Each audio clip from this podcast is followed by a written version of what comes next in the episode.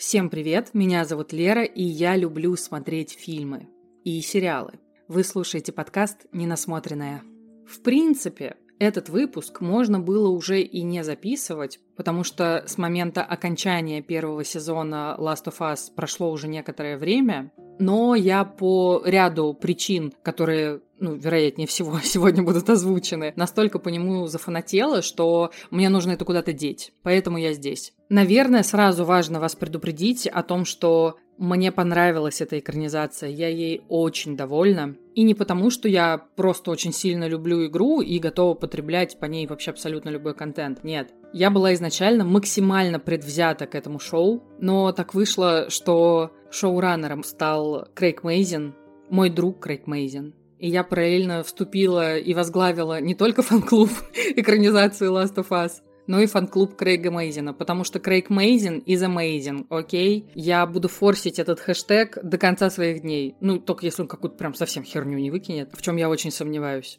В общем, с каким майндсетом я заходила вообще в первый эпизод? Я очень сильно люблю Last of Us. Я очень сильно люблю эту историю. Мне нравится и первая часть, мне нравится DLC к ней. Ладно, половина DLC мне нравится, вот так. И я очень люблю вторую игру и предпочитаю не делить эту историю. Ну и плюс Last of Us — это, в принципе, моя самая первая игра на самой первой консоли, которую я себе сама купила. Но это я, конечно, молодец. Покупать PlayStation 4 в год выхода PlayStation 5 — это прям гений ума Лерка Полякова. Но да ладно. И я, по сути, на первой части училась управлять вообще контроллером. У меня, конечно же, очень плохо получалось. Не то чтобы у меня сейчас хорошо получается. И после первой игры и дополнения я тут же начала проходить вторую, и там я уже была поувереннее. Ну, до наступления второго дня. Вторых дней. Да. И каждый раз на финальных титрах, что в первой части, что в DLC, что во второй, я сидела зареванная, какая-то очень опустошенная, но при этом преисполнившаяся. Я не знаю, как правильно описать эти ощущения. И такая подумала, так, ну хорошо, видеоигры, а что есть такое же клевое, как Last of Us? О, какое же меня ждало разочарование. Но нет, ладно, окей, я с тех пор прошла еще очень много действительно классных игр, но каждый раз, когда мне там сообщали какие-то именно сюжетные драматические детали, они все чувствовались как игровая условность, которая работает костылем, чтобы я вообще лучше понимала, что и зачем я в этой игре делаю. А с Last of Us было совсем по-другому. И еще ни одной игре с тех пор так и не удалось э, выбить из меня все дерьмо. За эти почти три года я Честно, не помню, сколько раз я перепрошла обе игры. У меня было обычное прохождение, прохождение с постепенным повышением уровня сложности, у меня было прохождение с нулевым уровнем сложности и с бесконечными ресурсами, чтобы я могла на любую арену врываться и такая «Чё, суки?» Вот, э, такое было. Еще у меня было супер долгое прохождение, которое я называю «Время экспериментов». И какие-то кусочки оттуда я, скорее всего, вам сегодня перескажу. В общем, к чему я это все? Я включала первую серию с мыслями «Окей, я в любом случае дам вам шанс, даже если мне ничего не понравится и все будет очень-очень плохо. Но с другой стороны, то, что сам Дракман присутствовал и курировал практически все этапы создания шоу, давало какие-то гарантии и спокойствие. Потому что, ну, мы же понимаем, что Дракман, ну, точно хуйни не допустит. Ну, точно. И я не ошиблась. Еще тут важно сразу всех вас предупредить, это будет просто спу... Это будет спупер спойлерный подкаст, я не буду переговаривать. И если в этот момент кому-то из вас надо достать телефон из кармана и поставить на паузу этот выпуск, чтобы досмотреть шоу и вернуться к нему, у меня для вас есть песня. Короче, у меня сейчас вторая волна залипания на песне Майли Сайрус «Flowers». И знаете что? Во время припева, когда Майли красиво поет вот это свое «I can buy myself flowers, Mm-mm. write my name in a sand», все, что я слышу, это аранжировка, которая звучит вот так. Теперь вы тоже ее не сможете расслышать обратно. Извините, пожалуйста. Ну, вот так, так вышло, так вышло. Вы не успели поставить на паузу этот выпуск. А еще теперь часто думаю о том, что Майли в песне такая дерзкая, потому что ее крышуют щелкуны. Вот.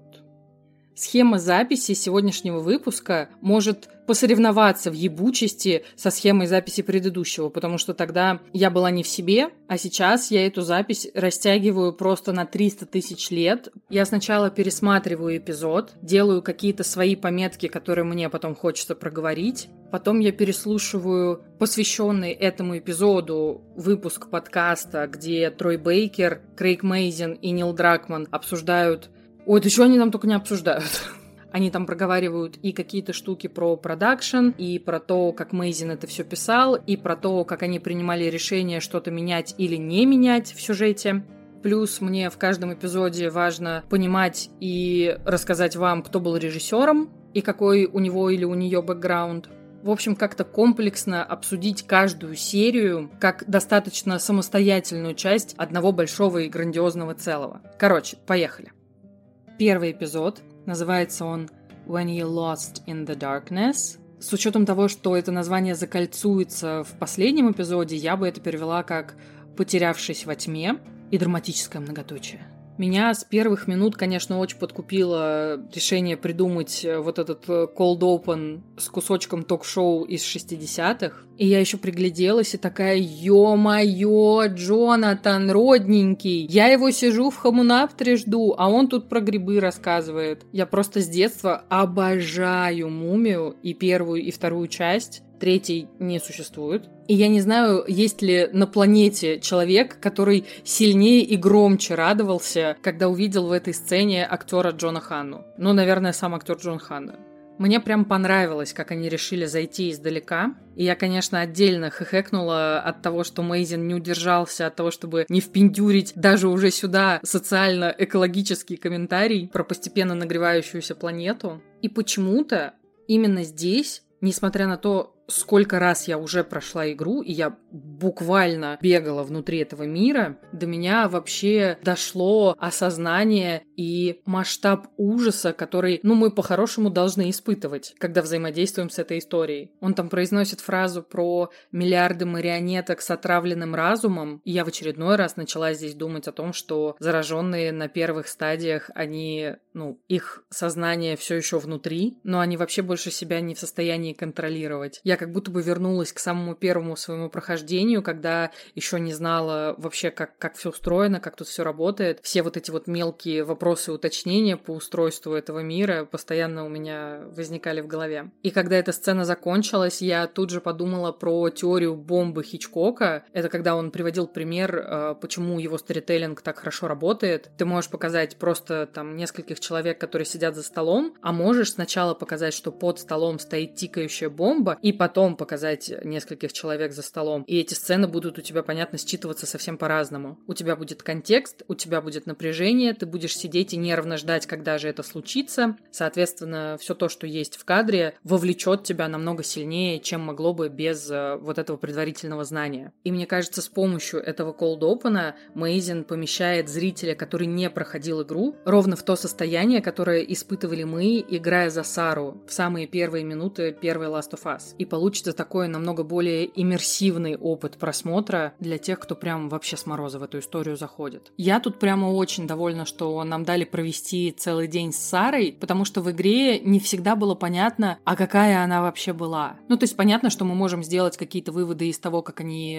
с Джоэлом вообще взаимодействуют э, в те очень недолгие минуты, что мы вообще с ней проводим, как они шутят друг над другом. Плюс мы можем осмотреться в ее комнате, найти открытку с динозавром, которую она нарисовала Джоэлу, Дойлу и, походу, так и не подарила. Посмотреть на плакаты с группами, которые она слушала. Ну и плюс там довольно многое о ней становится понятно, когда они уже едут втроем в машине, и она предлагает помочь тем, кто голосует на дороге. Потом у нас есть фотография, которую нам Томми отдает. Она там в какой-то спортивной форме. И плюс в самом-в самом конце Джоэл так чуть-чуть мимоходом э, рассказывает, какая она была активная, какая она была подвижная, и что она любила носиться по лесам, по полям.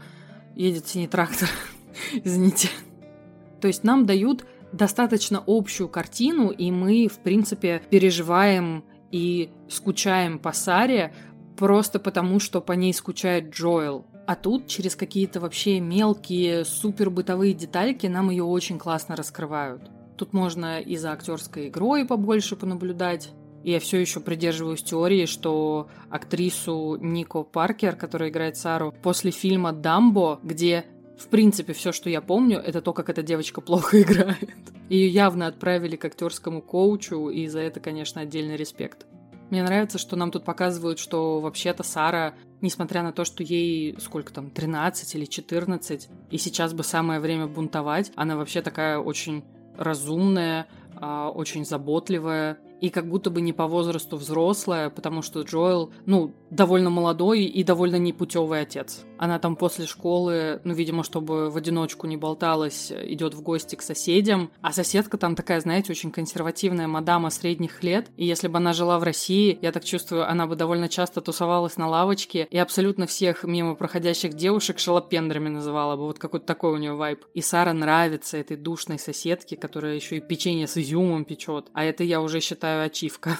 Но больше всего, конечно, у меня в этой части эпизода защемило сердечко на моменте, когда она дарит на день рождения Джоэлу починенные часы и говорит, ну ты же никогда бы сам для себя не постарался. И он на нее так грустно смотрит и осознает, что только она его и видит, причем видит насквозь и все про него прекрасно понимает. Еще мне тут очень понравился момент с соседской собакой, которая первой из всех присутствующих понимает, что с бабулей что-то не так. И вот в этой сцене, где Сара спиной к ней стоит и диски выбирает. Бабулек там начинает хорроры раздавать, и я такая, бабка, даже, даже не вздумай сейчас скримеры какие-то устраивать, даже не вздумай, ненавижу, сука, скримеры. Как же хорошо, что его не было. И только собачка понимает, насколько все плохо. Меня еще почему-то очень сильно повеселило, что кличка у собаки Mercy переводится это как милосердие или сострадание. И когда уже наступила ночь, собака убегает, я такая, а, ну понятно, сострадание нас покинуло. Не очень понимаю, почему меня это именно веселит, но да ладно. И потом вот эта сцена жуткая абсолютно, когда она заходит снова в дом этих соседей, и она вот осторожно идет дальше и понимает, что вот этот вот бабулек, у которой теперь фунчоза изо рта растет, просто решила откусить половину шеи людям, которые за ней ухаживают. И я в этот момент сижу и такая, Сарочка, родненькая, я знаю, что ты умрешь не так, но сейчас самое время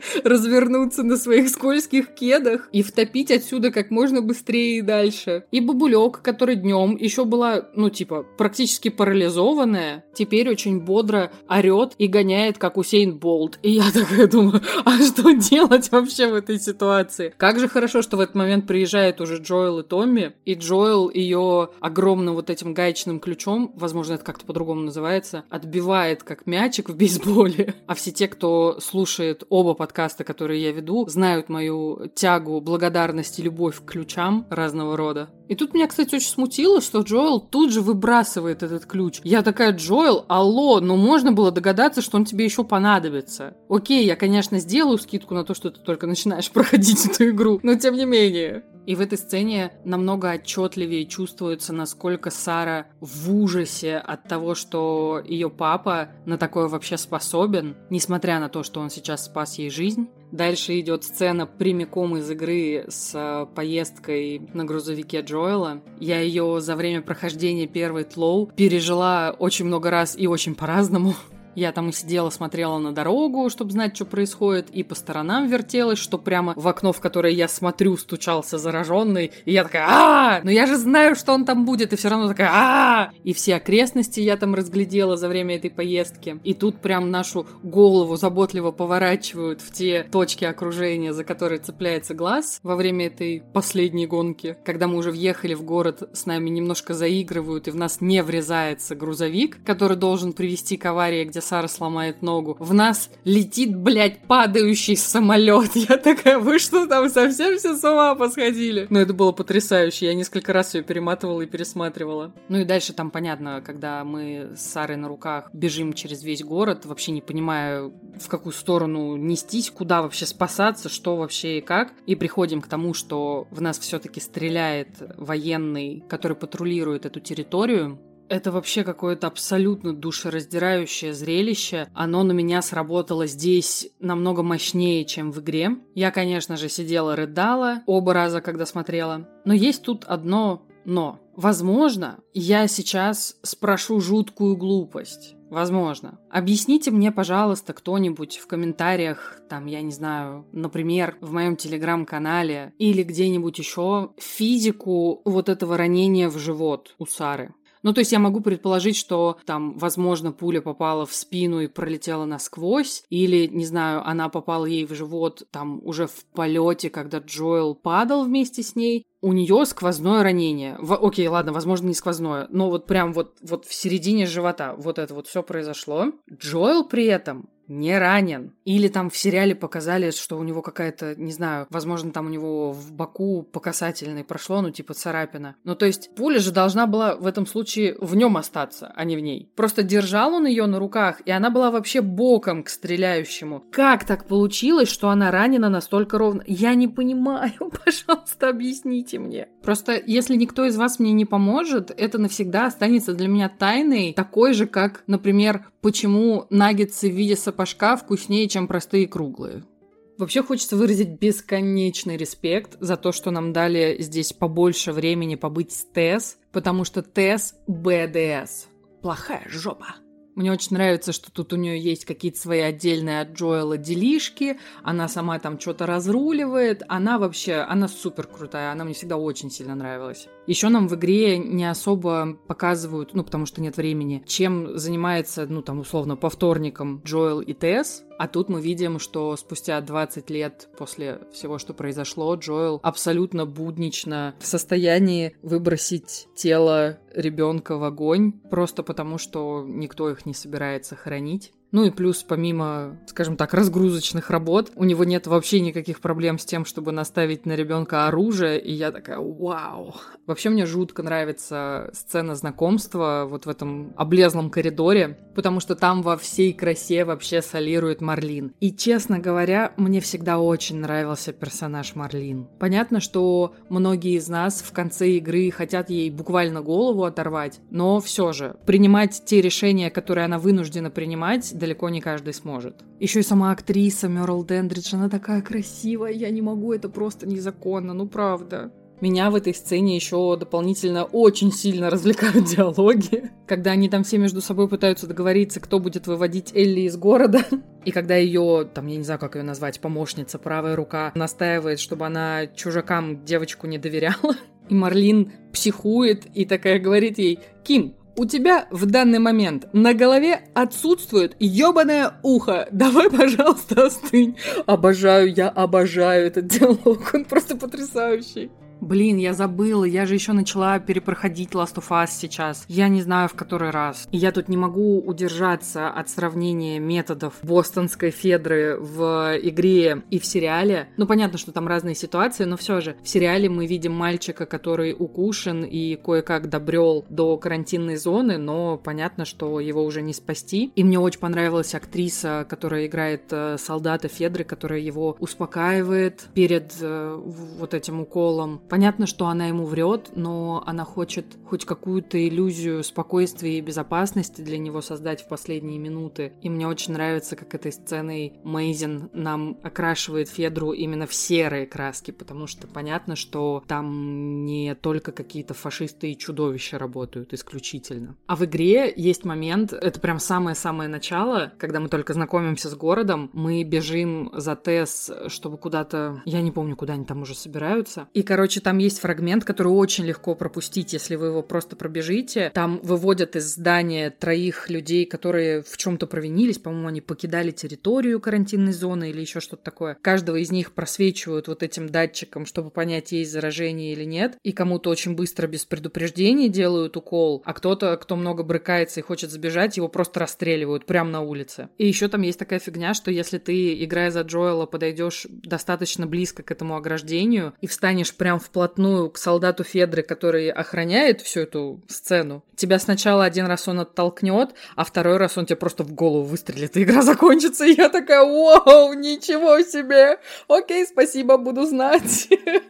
Жесть. Еще мне было очень интересно, что они едят в этом дивном новом мире. потому что из игры-то я помню, как все там поголовно жарят крыс, и это прям вообще какая-то страшная херня. Но тут нам особо ничего не показали. И я обожаю, что в первой части этой серии, до пандемийной, все заметили, что Джоэл и Сара целый день избегали того, чтобы съесть что-то мучное, и все думали, что они одни такие наблюдательные. Но там по поводу еды на мой вопрос очень быстро во втором эпизоде будет ответ, поэтому ладно, фиксим. А еще я не знаю, честно говоря, зачем вам эта информация, но после того, как Джоэла нормально так флешбэчнула в 20 лет тому назад, и мне кажется, тут одно из самых адекватных использований флешбэка вообще, которое я когда-либо видела. И когда он в итоге забивает солдата Федора, с которым раньше мутил какие-то делишки, он ему наносит ровно 15 ударов по голове. Зачем мне понадобилось это посчитать, решительно непонятно. Финал у этого эпизода просто невероятный. Я сидела и верещала от фанатского восторга, вот правда. Там начинается песня, которую я очень сильно люблю, такой супер вайбовый депешмот. I'm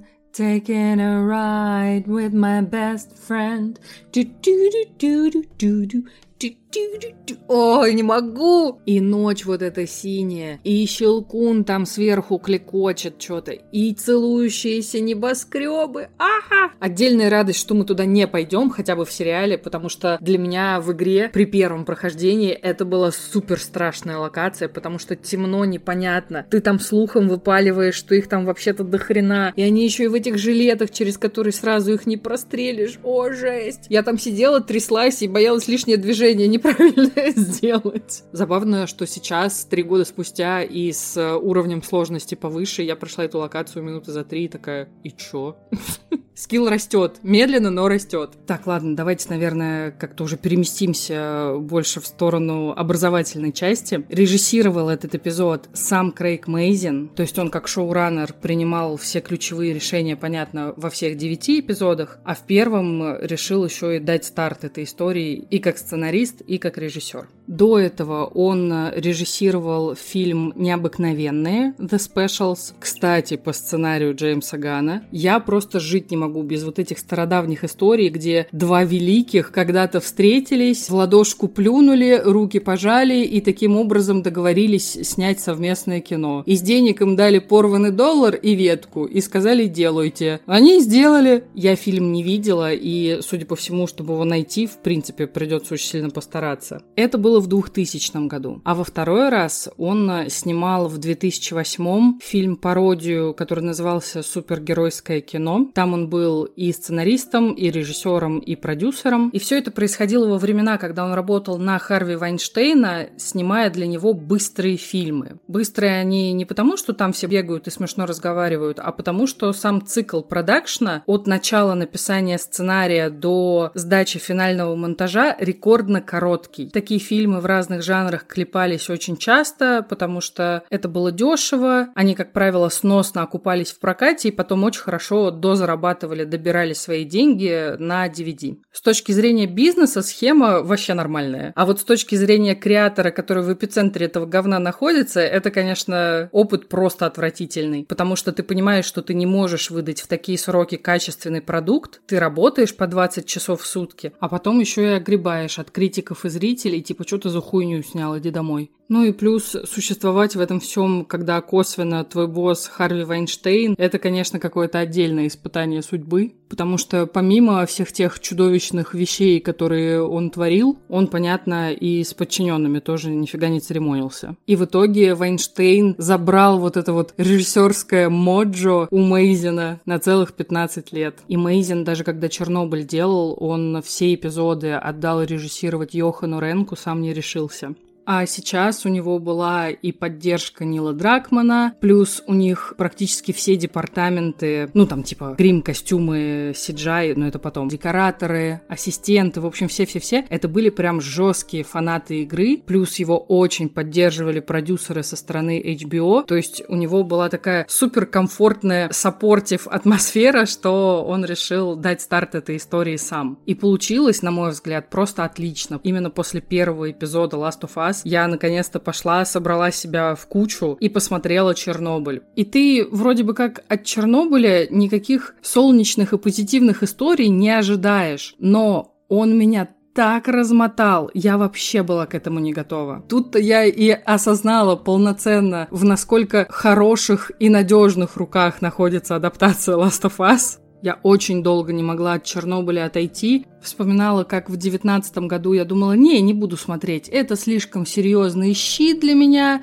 это слишком тяжелая история, это работа, а не сериал.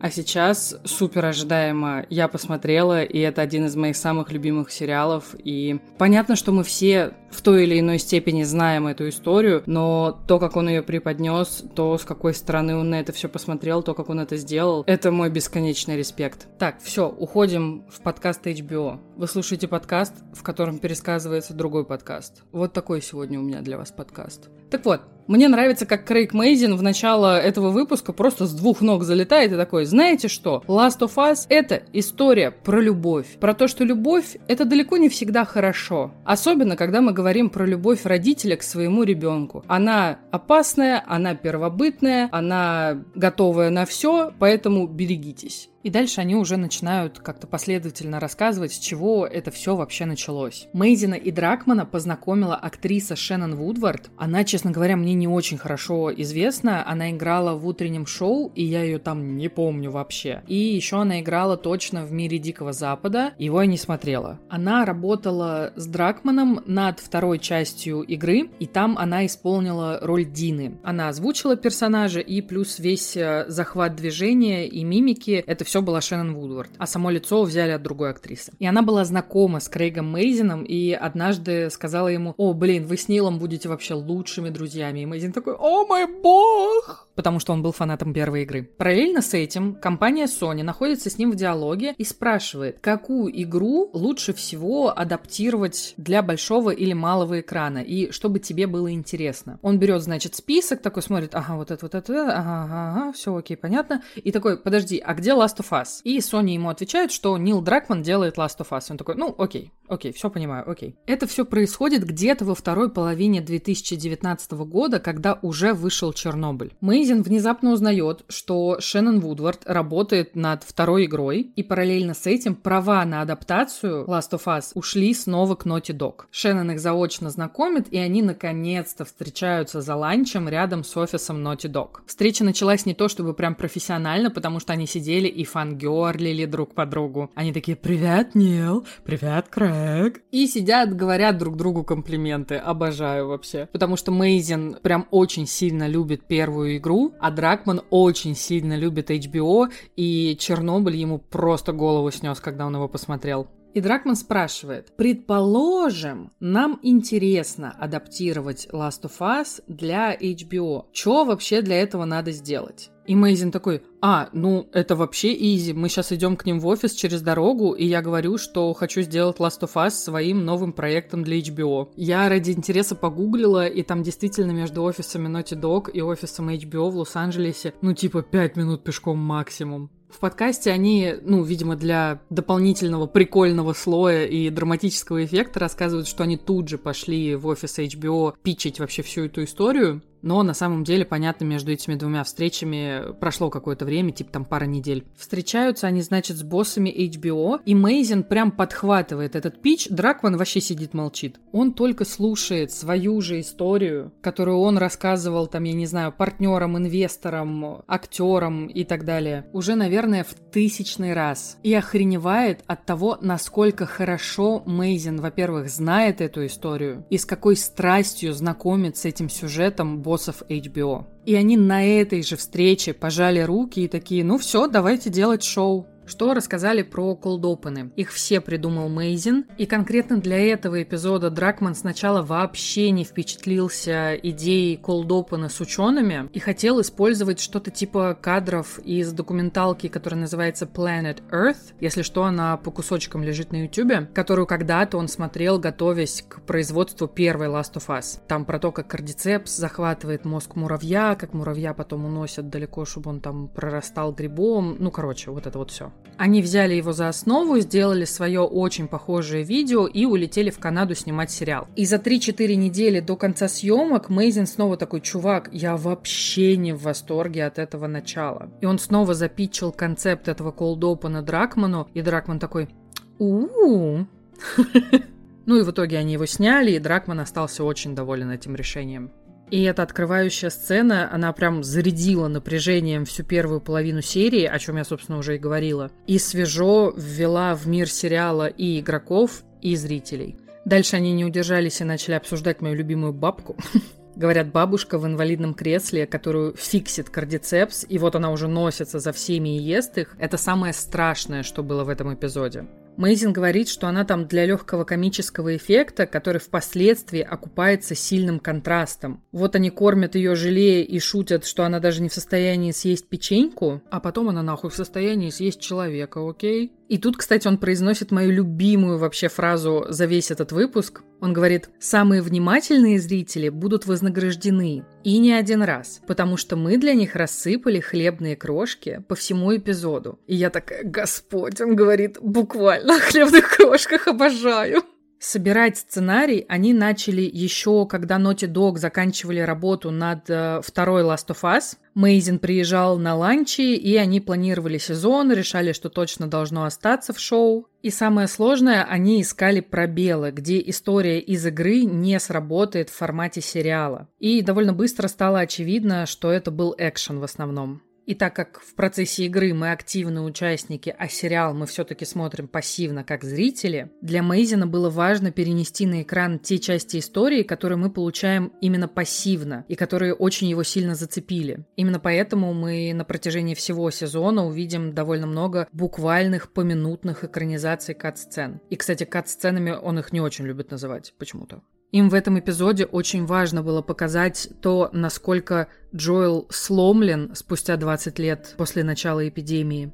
Ну и тут мы, понятно, снова возвращаемся к мальчику, которого Федре пришлось убить, потому что они нашли укус. И именно его тело Джоэл 20 лет спустя также берет на руки, как когда-то Сару, но на этот раз он просто без эмоций кидает его в огонь. Плюс еще эпизод с мальчиком работает на то, чтобы обозначить и закрепить роль сканера в карантинной зоне и показать Федру как не самого простого злодея. И тут он как раз говорит про тот эпизод, про который я уже вам рассказала, который очень легко пропустить, когда на улице людей просто очень быстро быстро просвечивают и в случае чего очень-очень оперативно расстреливают. И на моменте, когда Джоэл скинул тело мальчика в огонь, первый эпизод должен был закончиться. И продюсеры HBO, когда его отсмотрели, дали на это супер честный фидбэк, они сказали, что этот момент не то чтобы заставляет тебя ждать следующего эпизода. И серия, где сначала умирает один ребенок, потом умирает второй ребенок, она не только может быть непривлекательна, она может очень сильно оттолкнуть зрителя. Плюс нужно больше времени, чтобы дать старт этой истории. И тут Дракман вспомнил, как он еще на этапе работы над первой игрой собирал фокус-группы и спрашивал людей, что, по их мнению, в истории точка отсчета. И многие отвечали «Смерть Сары». И он такой «Нет, это встреча с Элли. Это момент, меняющий его жизнь». И именно поэтому фидбэк от HBO оказался настолько полезным и побудил их соединить первые два эпизода. Мне кажется, это было супер правильное решение, потому что нам действительно важно увидеть момент, который условно останавливает останавливает его жизнь, ставит на паузу, и момент, который все это заново перезапускает. Дальше Мейзин снова говорит о различиях между медиумами и говорит о том, что игра не может тебя прям сразу забросать именно сюжетными деталями, потому что игрок все еще учится, там, я не знаю, бегать, кидать бутылки, уворачиваться, стрелять. А в сериале такого ограничения нет. И здесь они решили добавить самое простое. Джоэлу нужен аккумулятор для машины, чтобы поехать за Томми в Вайоминг, потому что он не выходит на связь уже три недели. То есть у Джоэла и без Элли есть свои дела, своя мотивация выбраться из города. И это довольно срочно, и помогает ему с этими делами Тесс. Ну и тут они проговаривают, что они решили дать нам больше времени побыть с Тесс, за что я уже им отдельно в своем сегменте кидала респект. И с ее помощью нам раскрыли Джоэла немножко по-другому. Она мозг, он мышцы. И она разговаривает с ним как с ребенком, когда он психует. И это делает его в глазах зрителя опасным и отлетевшим, способным на что угодно. И Мейзин упоминает, что эти сцены — это первый съемочный день Анны Торф, которая играет Тесс. И она так нервничала, она еще как-то, ну, не вошла в ритм, мышцы не размяла. И она несколько раз ему сказала, ну, я типа еще не разошлась. Это типа Анна первого дня. А Мейзин тем временем, как режиссер, думал, что Анна первого дня капец как хороша, и я с ним прям очень сильно согласна. И еще мы знакомимся с Элли до встречи с Джоэлом, потому что нам сейчас не нужно смотреть на нее его глазами. Нам понятнее раскладывают ее связь с Марлин, и у нас уже есть какие-то кусочки контекста, которые игроки видели в Left Behind. Дальше они говорят про то, что сразу решили, что актерам не стоит проходить игру. Спойлер, Паскаль пытался пройти игру, у него ничего не получилось. А Рамзи, насколько я поняла, когда уже получила роль, потыкала на ютюбе прохождение, чтобы посмотреть, что там вообще было и как себя на ее месте вела Эшли Джонсон. Но Мейзин и Дракман на момент записи подкаста об этом не знали. Они тут вспоминают, как Рамзи прямо попала в образ, передала весь эссенс, всю душу Элли и проговаривают о ее взаимодействии с Паскалем, как он какими-то еле-еле заметными движениями передает нежелание Джоэла лишний раз пугать девочку, потому что им предстоит сложное путешествие и ни хрена не веселые приключения. Но так как Джоэл отец и всегда им будет, то даже сейчас, ничего не зная об этом ребенке, через три часа после знакомства он уже неосознанно ее оберегает. Хотя, конечно, отказывается это признавать. Под конец выпуска они не могли не обсудить сцену выхода из тоннеля, когда Джоэл и Тесс практически уже вывели Элли из Бостона, их случайно ловит тот же солдат, с которым Джоэл накануне торговал и торговался, и который сказал ему лучше никакие ходки в ближайшие ночи не затеивать. Ну и, соответственно, солдат просвечивает их этим сканером, в результате чего на Элли направлено оружие, случается флешбэк, Джоэл понимает, что переговоры невозможны и набрасывается на него с теми самыми 15 ударами, которые я зачем-то считала. Мейзин вспомнил, как ставил Паскалю актерскую задачу перед этой сценой. Он ему проговорил «ты жесткий, угрюмый и грубый». Это мы уже поняли. И чем сильнее ты мне сейчас покажешь испуганного, грустного ребенка внутри, тем проще мне будет сконнектиться с тобой и прочувствовать все остальное. И Паскаль походил, походил такой полдня, и потом «окей, окей, я все придумал». Для них был супер важен момент до того, как Джоэл психанет. Вот он видит флешбэк, осознает, что оказался ровно в той же ситуации, что и 20 лет назад, и с животной яростью набрасывается на человека, готового убить ребенка. И потом он понимает, что снова сделал что-то страшное на глазах маленькой девочки. И если Сара была в ужасе, то Элли как будто бы включается, она активируется, она заинтересована в том, что происходит. И здесь их связь уже обозначена, и она совсем другая, возможно, намного более мощная и одновременно с этим намного более опасная. Ну и все, они, поорав про укус Элли, отправляются дальше. Нам щелкает Щелкун, играет Депешмот, и Мейзин обещает, что эту песню мы услышим еще раз, но в совсем других обстоятельствах. Эпизод 2. Infected. Ну, тут даже стараться не надо. Либо инфицированные, либо зараженные. Мы все, понятно, привыкли к зараженным. Вот тут Cold Open, как ни странно, мне показался еще мощнее, чем первый установочный. И я тут же начала приглядываться, не ест ли дама-миколог что-то мучное. Вроде бы нет. Вроде бы. Я там, насколько разобрала, у нее какие-то лепешки на столе стоят, но они, типа, нетронутые. Хорошо, что я очень часто забываю слово «миколог» и говорю «гриболог». В университете, куда ее привезли военные, мы проходим мимо баннера с призывом вакцинироваться от атипичной пневмонии. Помните вообще атипичную пневмонию? Вот это были времена хорошие, оказывается.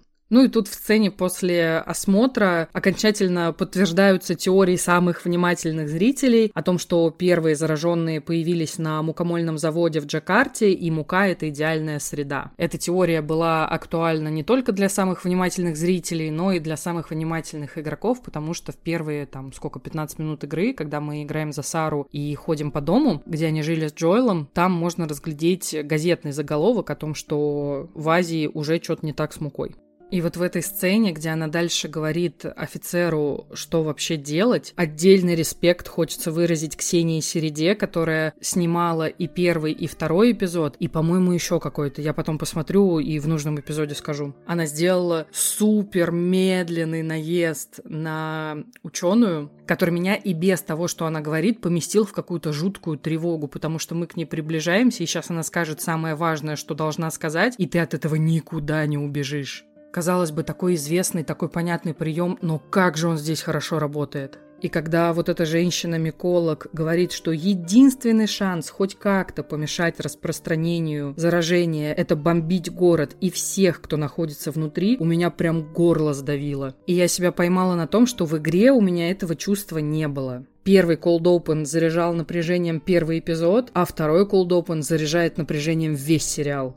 Я обожаю сцену с пробуждением Элли, она лежит вся такая уютная в позе зародыша на какой-то подстилке из мха и травы. На нее падает свет, все так благостно. Там только разве что, не знаю, григовского утра в качестве фоновой музыки не хватает, и все так хорошо и солнечно. Еще секунда, и прилетят птички, бабочки, стариковские, чтобы кружиться вокруг нее. И вообще мы все оказались, не знаю, в мультике про Белоснежку. И тут скрипнул стул, она поворачивается. А там Джоэл и Тесс сидят просто с лицом лица. Блин, это было очень смешно. И вот они ее там дальше начинают допрашивать и тестить. И смешно, что единственная рука, которая дрожит в этой комнате, это рука Джоэла. Интересно, как из двух взрослых пока что только Тесс вошла в такой мамский режим, и я тоже начала про нее думать, блин, а вдруг у нее тоже были дети? Нам это Мейзен с Дракманом потом в подкасте подтвердят. И вот она говорит, что когда Элли просканируют, ее убьют. А Джоэл такой, ну, это хотя бы будем не мы. То есть хоть какие-то фрагменты совести у него остались, и он понимает, что если должно случиться что-то страшное, он не очень хочет, чтобы это происходило, вернее, осуществлялось его руками в игре в плане их взаимоотношений вот у этой троицы тоже такая похожая динамика была. Когда Элли разгрохала вазу в музее, очень обидно, что она не может это сделать, пока ты на нее смотришь, и как только ты отвернешься, вот эта самая ваза, которая посреди какого-то, я не знаю, прогнивших досок, всякого говна стоит одна красивая такая белая с синим, вот именно она погибнет очень скоро. Вот, и, короче, когда она разбивается, Джоэл такой просто устало говорит «Тесс», и я такая думаю, а, то есть ты ей присвоила, значит, значит, э, эти обязанности, и бегаешь ты тут вообще ни при чем. Обожаю. То есть он первое время ведет себя так, как будто Элли это очень надоедливый питомец, который сыт по всем углам, и которого притащила в дом именно Тесс, соответственно, именно Тесс и должна за ним присматривать. Хотя, с другой стороны, ну, мы же все смотрим смешные видео в интернете и знаем, что происходит в итоге с батями, которые никогда не хотели кота или собаку. Господи, это весь первый сезон, я только что вам пересказала. Жесть! И он на этом этапе даже физически еще пытается как-то от нее отстраняться, отдергивает руку, которую сам же ей подал, оттаскивает ее с пути за капюшон, шпыняет всячески. Вы себе не представляете, как я рада, что они передвинули сегмент с отелем на часть пути, которую они проходят еще с ТЭС. Потому что в игре это, мне кажется, моя самая нелюбимая локация. Я вот туда только захожу, и я уже устала потому что там два этажа этих упырей, которые хвастаются, как хорошо они зачищают здание. А потом мы проваливаемся в подвал, и там как бы сталкеры ебучие и топляки. Охуенно вы зачищаете здание, пацаны, просто на 5 с плюсом справились. Мне очень понравилось, что Элли там повторяет свой бит с вот этим вот звоночком на ресепшене, и Джоэл ей такой, ты странный ребенок. И она такая, ты странный ребенок, понятно? Обожаю этот момент. И вот они доходят до музея, и начинается натуральное хоррор-шоу. Кликеры в сериале мне показались намного страшнее, чем в игре, потому что было ощущение, что вот, сейчас он меня услышит, откусит мне кусок шеи, и я умру навсегда я умру навсегда, и все. И убиваются они в сериале намного тяжелее, чем в игре. Это даже не нормальный уровень сложности. Это, не побоюсь этого слова, grounded. А я на такое вообще не подписывалась. Ну и смешно, что в этом всем Джоэл не умеет э, играть по стелсу. Вообще, lol. И я сидела, смотрела и думала, ну come on, подкрался к нему на карачках, ножик в шею ему, хуяк, все, готово. Мне понравилось, что у сериальной Федры немножко другие методы, и они за пределами карантинной зоны ни за кем не гоняются. И в здании Капитолия троица наша находит только перебивших друг друга светлячков, Потому что в игре мне вообще не понравилось там сидеть шкериться от кучи военных, и у тебя в этот момент игры еще мало всякого оружия, мало запасов, и вообще, ой, ничего мне там не понравилось, ужасно. Здесь же Мейзен решил нахер военных и нахер эти разборки. И сделал смерть Тесс еще более значительной и грандиозной, что ли. Потому что в игре ее очень быстро пристрелили солдаты. И ты вообще от этого не можешь опомниться, никак оправиться, и тебе уже надо бежать, и они уже в тебя стреляют, и как-то это все, не знаю. Этот эпизод чувствуется очень-очень смазанным, тебе не дают времени вообще продохнуть. А тут у нас есть шанс полноценно с ней попрощаться. Я разрыдалась на ее фразах «спаси того, кого можешь спасти» и я никогда тебя не просила чувствовать то же, что и я. Она ведь тоже все про Джоэла понимала, как когда-то Сара. И она понимала, что нет никакого смысла требовать от него пафосных речей, каких-то особых знаков внимания. Ну и в постапокалипсисе это было бы в целом довольно проблематично. Он просто всегда был рядом и был надежным, как никто другой. Он так ей показывал свою любовь, и она это прекрасно понимала. Потому что и у игрового, и у сериального Джоэла язык любви — это действие. И выражается это чаще всего именно в помощи или защите того, кого он любит. Я понимаю, что это самый странный кроссовер, игра и сериал про, ну, типа зомби, и книжка Гарри Чепмана, но все же. И именно поэтому она взяла на себя роль мозгов этого тандема, а он мускулы. В игре была похожая динамика, но у Джоэла все же было больше агентности. То есть Тесс была грозой района, и именно она всегда базарила по всем их делам. И очень показательно было, что Джоэл Джоэла к Роберту даже не пустили бы, если бы не она. Тут Роберта вообще за кадром убили, ну и хер бы с ним на самом деле. А здесь Джоэл в этом плане полностью на нее положился и делал, что говорят, как правило. И то, что Тесс спасает Элли и Джоэла от Орды, как будто бы намного более честно по отношению к ее персонажу, нежели ее смерть в игре. А еще вскоре после выхода этого эпизода появилась новость о том, что актриса Энни Вершинг, которая воплотила образ Тесс в первой игре, умерла от рака. Я постоянно, когда читаю такие новости, начинаю думать о том, насколько это, блин, несправедливая болезнь, и как много всего она бы еще успела сделать, потому что ей было всего 45 лет. Но меня как-то немножко успокаивает мысль о том, что комьюнити ее точно абсолютно никогда не забудет. Она нам навсегда подарила действительно крутую, интересную, волевую, сильную, яркую героиню. Я же говорю, Тесс БДС. И конец этого эпизода, прощальный диалог Джоэла и Тесс, нам снова иллюстрирует, на что готов Джоэл ради тех, кого он действительно любит. Он готов исполнить последнюю волю Тесс, несмотря на то, что сам был максимально против всей этой затеи. Они сбегают из Капитолия, они оборачиваются на взрыв, Джоэл бросает Элли, и эпизод обрывается. Режиссером второго эпизода выступил сам Нил Дракман. И я весь эпизод думала о том, как это, наверное, для него чудно, ведь он уже режиссировал сотни часов, каждую главу этой истории. И из неигрового, насколько я поняла, у него был режиссерский и сценарный опыт, когда они делали какую-то анимацию по Uncharted. Я вообще ничего про это не знаю, мне не понравился Uncharted, и я в него так и не поиграла. Вот, и поэтому я не очень в курсе, что там было. Но суть в том, что он всегда имел дело с анимированными персонажами. И в этом плане, конечно, у него было всегда побольше свободы, потому что даже если брать, там, я не знаю, первую Last of Us, у него вот в этом смешном костюме бегает та же Мерл Дендридж, которая только вот сейчас, к 22-23 году, довзрослела до возраста Марлин, но когда ты воплощаешь какого-то персонажа именно в игре, это вообще не имеет значения. Та же Эшли Джонсон была намного старше, чем Элли, а Трой Бейкер на момент момент э, его работы над первой игрой вообще был каким-то длинным додиком с милированием, а играл одного из самых главных бать в массовой культуре. Подкаст Нил Дракман начал с того, что сказал, что это был его персональный Диснейленд. И он был очень благодарен, что так много охуительных людей из индустрии, профи в своем деле, собрались здесь, потому что очень хотят сделать экранизацию Last of Us. И в конце он еще такой, мне достался сам Крейг Мейзин, Обожаю.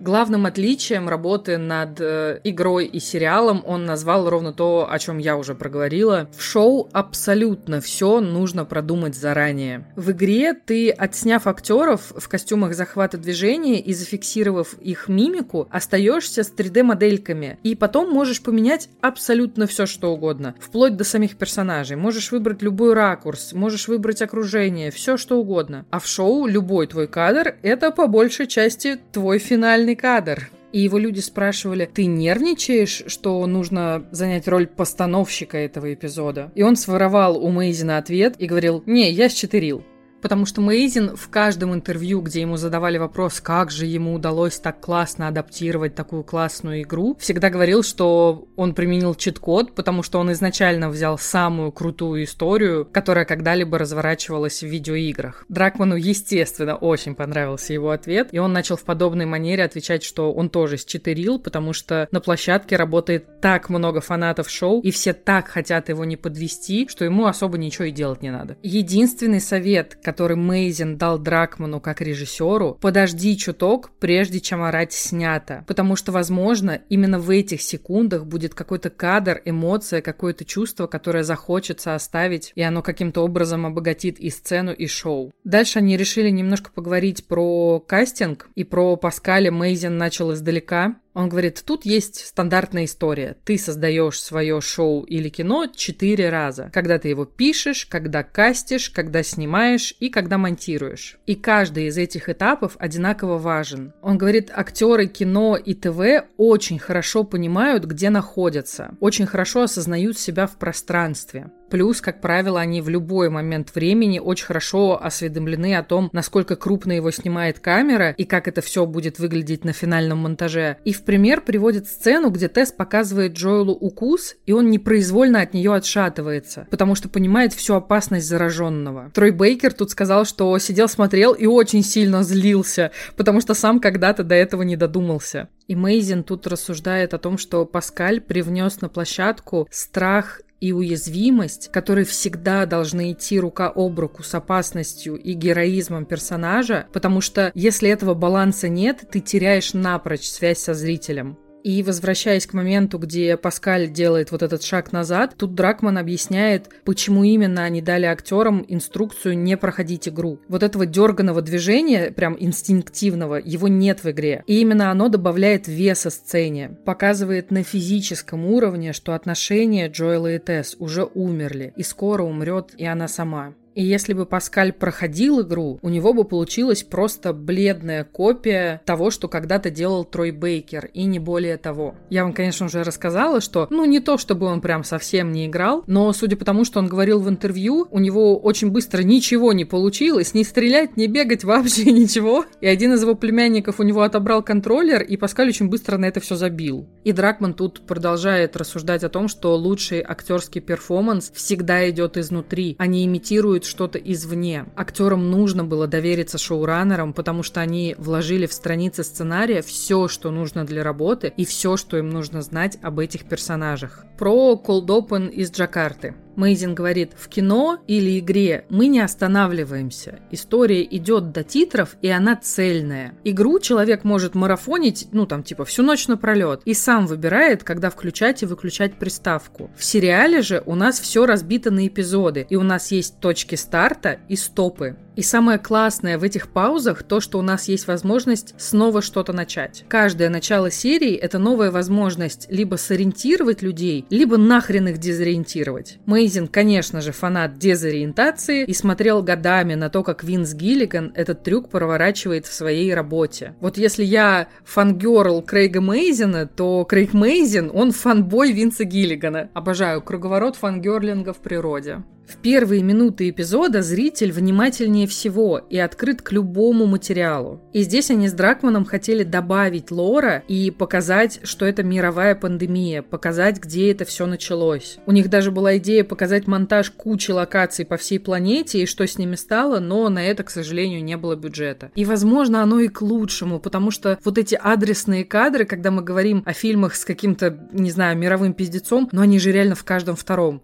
Крейг Мейзин убежден в том, что лучше всего зритель считывает информацию в контексте отношений. И здесь он нам показывает вынужденное знакомство ученой и офицера, которому поручено остановить надвигающуюся эпидемию. У него есть ресурсы, чтобы хоть что-то сделать. И она, по сути, один из них. И именно через нее эффективнее всего протранслировать информацию о ситуации в целом, о ситуации, которая надвигается, и о том, что с этим делать. Именно она имеет квалификацию, чтобы вообще на себя брать эту ответственность. И именно ей приходится проговорить, что все, что сейчас возможно, это бомбить города со всеми внутри. Нам дают максимально наглядно понять, что нет решения лучше. Люди ничего не могут сделать, кроме немыслимого. И на примере ее самой, как простого человека, мы понимаем, насколько все безнадежно, потому что она знает, что у нее теперь осталось совсем немного времени, чтобы побыть с семьей. Обсуждая сцену с пробуждением Элли, они подтверждают, что да, только Тесс сейчас в режиме родителя находится, и только у нее есть надежда. И еще упоминают, что была идея снять Cold Open с предысторией Тесс, рассказать о том, что у нее был муж, у нее был сын, и они оба заразились, лишить жизни мужа у нее хватило духу, а вот на сына вообще нет. И она кое-как его затолкала в подвал и оставила там в заперти. И серия должна была начинаться с того, что мы видим закрытую дверь подвала и слышим, как в нее кто-то ломится. То есть ее сын теоретически до сих пор где-то живет щелкуном.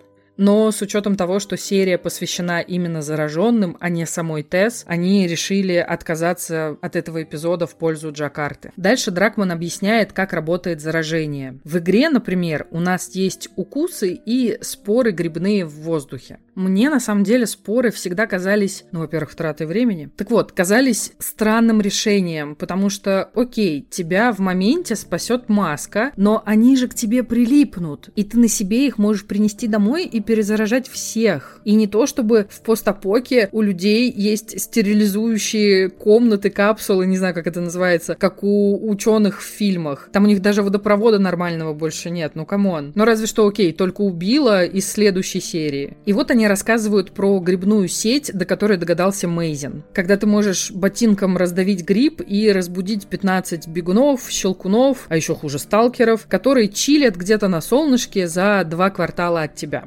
Они когда и в сериале, и в подкасте объясняли, как эта система работает, я вспомнила видос про интернет деревьев у Яна Топлиса. Вот, если вам интересно, найдите на YouTube, посмотрите, это прям прикол. В этом эпизоде мы впервые близко сталкиваемся с щелкунами. Первый, которого нам показали в первом эпизоде, он не в счет, он вообще депешмот подпевал и своими делами занимался. А вот музейные щелкуны. Тут Мейзин, конечно же, снова захотел все обвесить отношениями. Именно поэтому Элли в суете оказывается зависима именно от Джоэла. А сцену, где он ей беззвучно объясняет, как функционируют кликеры, пришлось доснимать, оказывается. Потому что Мейзин и Дракман, как многолетние задроты игры, решили, что по умолчанию понятно, что щелкуны слепые и хорошо слышат. Но одна из продюсеров шоу, не игравшая, говорит, я не пойму, в чем проблема, как это все работает, что с ними не так-то вообще? И они такие, а, это мы, конечно, не очень предусмотрели, да. И в этой сцене с щелкунами закрепляется доказательство иммунитета Элли. В игре она дышит спорами без маски, тут ее снова кусает в то же самое место щелкун.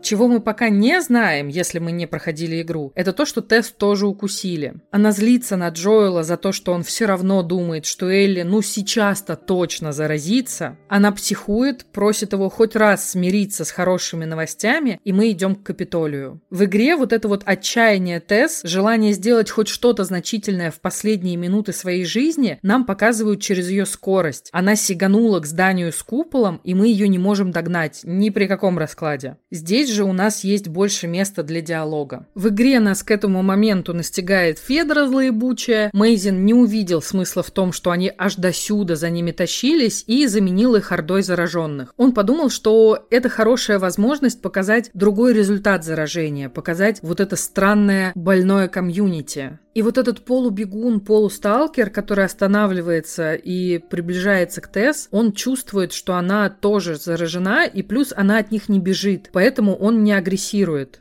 Дракман отснял две версии кадра, где мы из-за ее плеча смотрим на бегущую Орду. Один, где они в фокусе, второй, где они в раз фокусе. Потому что представил, как много месяцев спустя Мейзин сидит в монтажной и орет «Ты какого хуя запасную версию не снял?»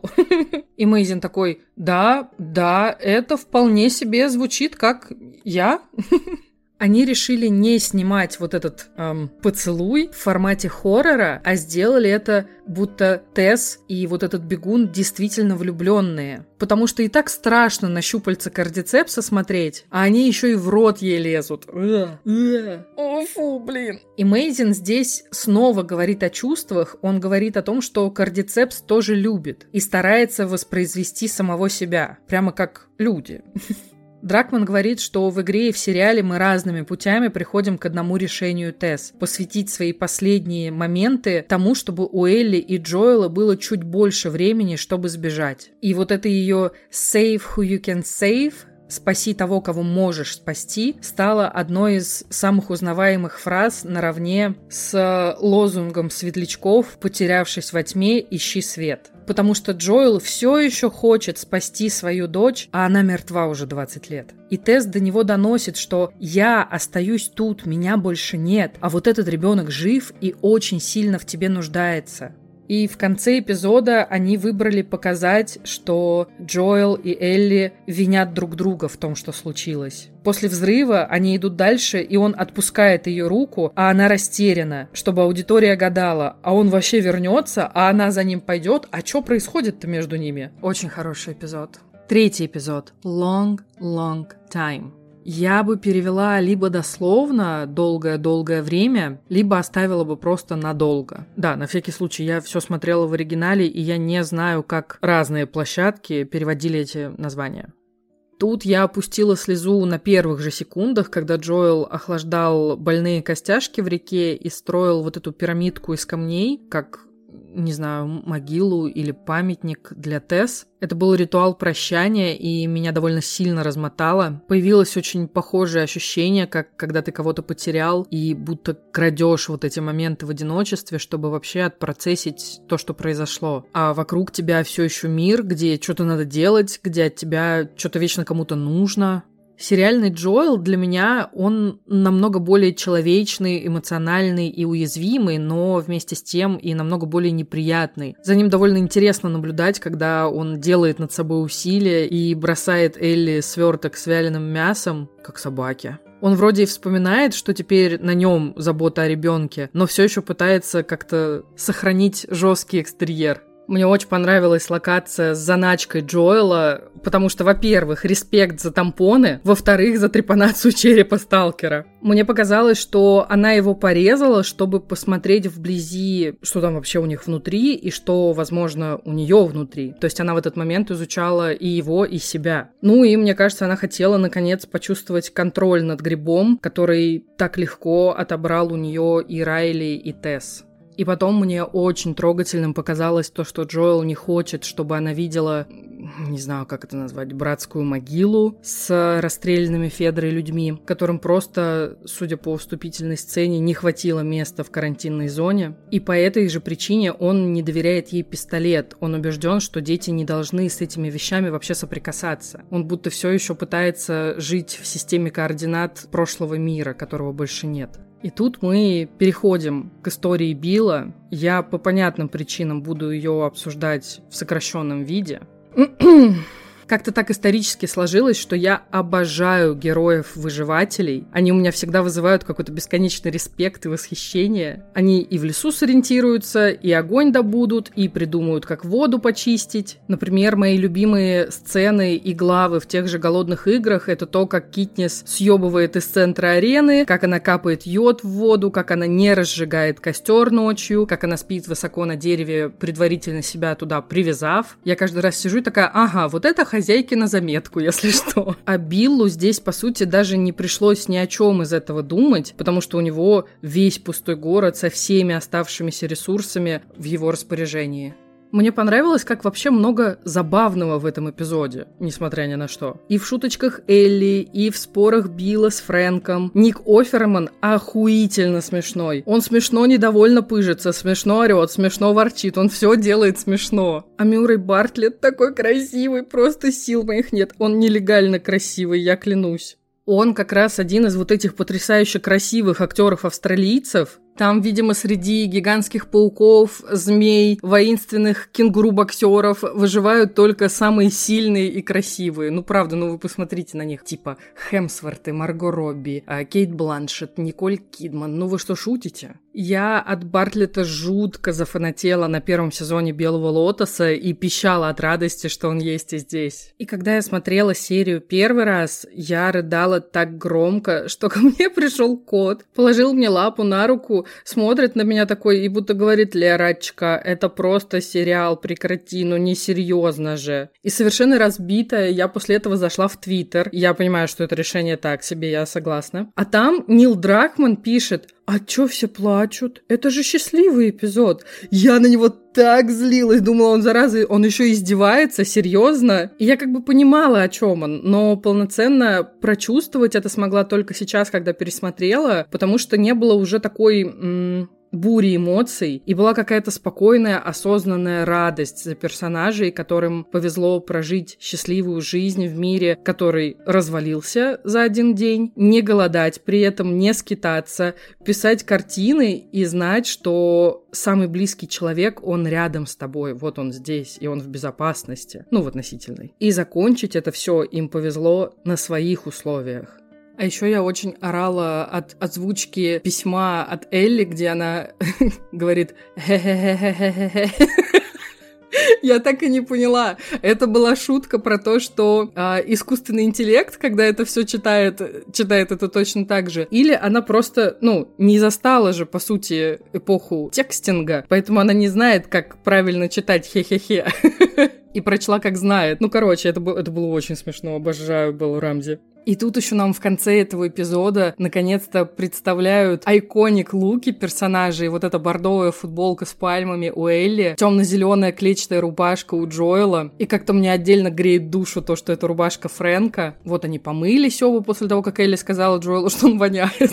Обожаю. Такие чистенькие, довольные, сытые и ровно в тех образах, в которых мы их помним. И я, кстати, смотрела интервью с э, Синтией Саммерс, главной художницей по костюмам в адаптации Last of Us. И она рассказала о первых примерках, э, которые она проводила с Паскалем. И она ему говорит, ну это постапокалиптическое шоу, там все носят все очень простое и супер удобное, то есть каких-то невероятных костюмов, как ты раньше носил, там, что в «Игре престолов», что там в том же Мандалорце, ничего такого не будет. И он такой, слава, блядь, богу, наконец-то. И тут я задумалась, как сильно у него потеет лицо, когда он в этом шлеме. И я очень не завидую чуваку, который за него играет, ну, типа, считай, тело Мандалорца, пока Паскаль снимается в Last of Us, а потом просто все озвучивает. Она там рассказала, что вот эта вот куртка, не знаю, как ее правильно назвать, вощеная, короче, вот эта куртка Джоэловская, вот ее версий было штук 18, потому что они снимали почти год, и с учетом того, как много в каждой серии дублей, особенно в экшн-сценах, как он там, не знаю, где-нибудь трется об стену, перекатывается, ползает по говнищу по какому-то, еще что-то, эти куртки очень быстро изнашивались, хотя они, наоборот, по задумке Джоэла должны выдерживать все, что в них летит, но, тем не менее, убивались они очень быстро, и за этот год он сменил, да, 18 штук. Ну и, в принципе, она там говорит о том, что старались придерживаться колор-кодинга, который еще перешел из игры. И у Элли очень много бордово, малиново, фиолетовых мотивов в одежде, а у Джоэла такие, ну, типа, земные тона, темно-зеленый, хаки, охра, коричневый и джинсы, которые когда-то были голубыми, но уже стали зелеными, потому что выцвели. Плюс еще в закрывающей сцене мы видим такой же пикап, и я такая, господи, такой же пикап! И подумала в тот момент, когда я перестану пищать от вещей, которые очень похожи на вещи из игры. Видимо, никогда.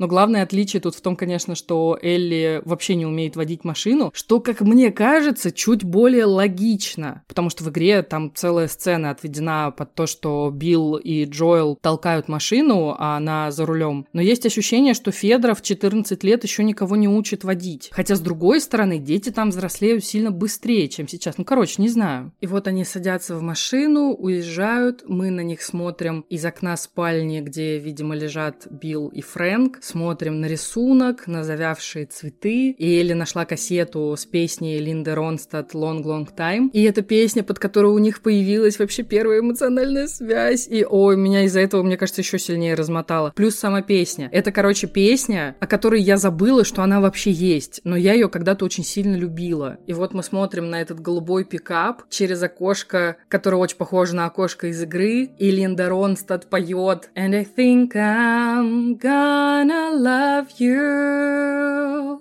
for a long long time. И все, я нахуй эмоционально уничтожена просто. Я ходячий водопад. У меня не осталось воды в организме после того, как я прорыдалась на этой серии. А потом, что самое удивительное, интернет рассказал мне, что куча людей ее ненавидит. И я такая, вы что, шутите? Я не буду давать оценку эмоциональному интеллекту и просто интеллекту тех, кому не понравилась эта серия по вполне определенным причинам. А по поводу какого-то общего недовольства именно геймеров, которые любят эту игру, я предположу, что, может быть, дело в том, что локация, где мы знакомимся с Биллом, она просто очень интересная и разнообразная. То есть это целая глава, в которой мы посмотрим на пустые районы города, познакомимся, в принципе, с механикой растяжек, увидим, как много их установил Билл, плюс там будет мой любимый, нелюбимый момент, когда мы висим вниз головой под потолком, Элли пытается нас спасти, мы отстреливаем бегунов щелкунов и щелкунов, которые на нее нападают. Потом у нас очень много побегушек вместе с Биллом. Там мы аж в три этапа зачищаем целый сад от щелкунов. Плюс посмотрим на церковь, где Билл живет. Ну и, конечно, встретимся с товарищем физруком. Я так называю топляков, или в оригинале они bloaters, от слова bloat – разбухать, отекать. Ну и плюс еще сцена, которую я тоже уже упоминала, где они толкают машину, и Элли за рулем, и там со всех сторон на них начинают тоже бежать зараженные. Она просто очень богатая и насыщенная насыщенная вся эта глава, и геймеры, которые очень сильно привыкли к экшен аспекту Last of Us, они, видимо, поэтому заскучали. Режиссером этого эпизода стал Питер Хор. Это такой крепкий сериальный режиссер. Он снимал «Доктора Кто», «Сорвиголову», «Видоизмененный углерод», «Академию Амбрелла» и кучу всего другого. В подкасте про камни они говорят, что Джоэл извиняется перед Тесс и горюет, сожалеет, что облажался и не уберег ее. Вообще, мне уже на третьем выпуске подкаста начало надоедать, как они постоянно говорят, что он вечно проебывается. Ну типа, come on, вы вообще видите ситуации, в которые вы же сами его и помещаете? Тут им нужно было показать, что отношения Джоэла и Элли начались. У них нет выбора, им нужно начать друг с другом разговаривать. Мейзин говорит о том, что искренне и глубоко убежден в том, что абсолютно все люди лгуны. Это наша природа. Они с Дракманом уверены, что, говоря «не вини меня в смерти Тесс, потому что это не моя вина, вас никто не заставлял никуда со мной тащиться», Элли, конечно же, врет, потому что не может справиться с правдой и чувствует свою ответственность. Драк Дракман напоминает, что эта сцена — это расширенная версия разговора, который был в игре, и ему нравится, что тут у Элли появляется шанс за себя постоять про кастинг Ника Офермана. Мейзин продолжает фангерлить по Винсу Гиллигану и упоминает, как Гиллиган однажды признался, что очень любит кастить комиков или комедийных актеров на драматичные роли, потому что в них есть природная человечность, скрывающаяся за драмой, и они очень хорошо осознают абсурдность этого мира, и в этом заключается ядро комедии. И Ник Оферман отличный тому пример. За маской закрытого, грубого ворчуна скрывается мягкий, любящий человек – тем не менее, очень опасной. И для персонажа Билла это было так же важно, как ранимость Паскаля для Джоэла. Мейзин хотел быть уверен, что отдает зрителю полноценного человека, а не какой-то шаблонный набор черт. Он верит, что нет однополярных людей, которых можно только в одну категорию засунуть и все. И мне кажется, именно за это я его так сильно и полюбила, потому что я в это тоже искренне верю. Нил Дракман очень сильно переживал, что они кардинально меняют судьбу персонажей, потому что в игре Билл и Фрэнк выживали в пустом городе, но рассорились, и Фрэнк ушел, и в итоге заразился и повесился. Господь.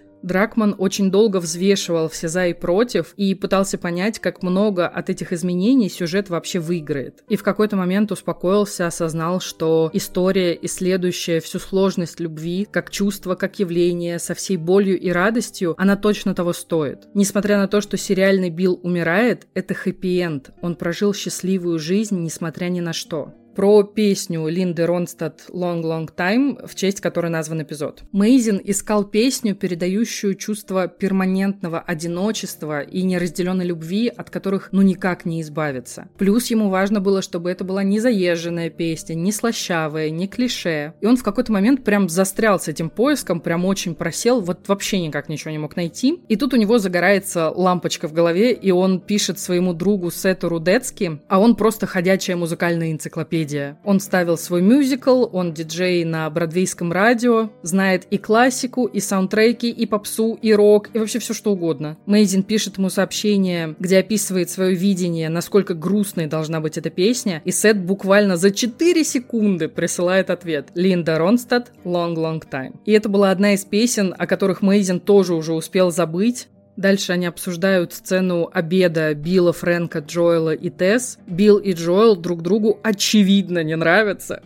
Но Джоэл тут же распознает похожего на себя человека, такого же защитника, и говорит на его языке, потому что понимает, что ему нужно сразу показать, насколько он может быть полезен, и только тогда диалог вообще куда-то сдвинется. И Билл, и Джоэл, они оба не сильно пекутся о себе и выбрали жить ради кого-то. Они оба выбирают людей, готовых идти на риски, активных, любопытных, таких как Фрэнк, Тесс и Элли. Потом, в момент нападения рейдеров, Фрэнк сосредоточен на том, чтобы лечить Билла, а Билл ему все выдает инструкции на случай, если не выживет. Он ему там говорит и про копии ключей, и про список важной информации, и самое главное, что он выдает, прежде чем отрубиться, позови Джоэла, потому что понимает, что должен появиться кто-то ему на замену, кто будет отстреливаться, чинить забор, защищать Фрэнка. Мы понимаем, что Билл видит в Джоэле себя и очень его уважает, хотя они никогда так и не поладили. Мы прыгаем на 10 лет вперед и понимаем, что нервно-мышечное заболевание настигло Фрэнка, а не Билла, несмотря на то, что подстрелили когда-то не его, и он в принципе моложе. Мейзин тут признается, что он вложил в этот эпизод свои мысли и страхи, потому что ему за 50, 52, по-моему, и он уверен, что это неизбежно. В начале эпизода, немножко поскандалив, Джоэл и Элли отправляются в пятичасовой поход до городка Билла и Фрэнка,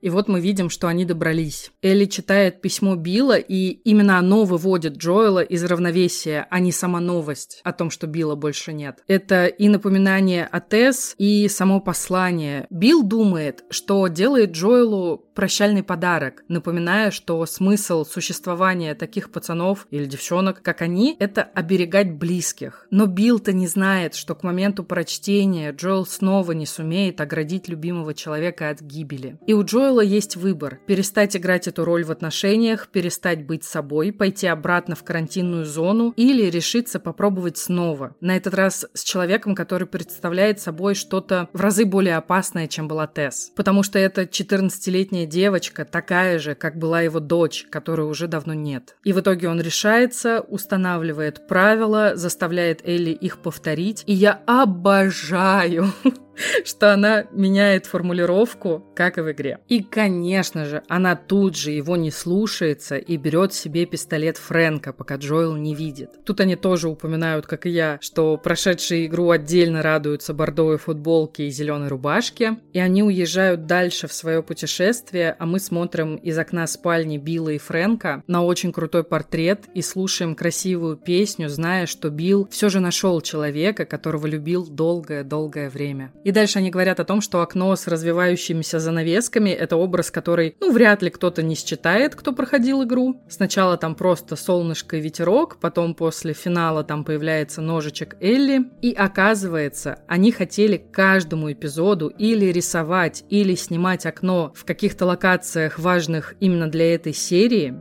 когда вы что-то смотрите на стримингах, там, как правило, во время рекапа или заставки появляется кнопка «Пропустить интро». И вот ее они хотели заменить и написать там нажать play, и типа зритель мог бы сколько угодно пялиться на очередное окошко, пока не нажмет play. Но что-то с окнами на съемках так особо и не задалось, и в итоге эта идея просто отвалилась. И как же хорошо, ну, вы представляете, как много народу сидели бы и думали, что у них HBO Max сломался.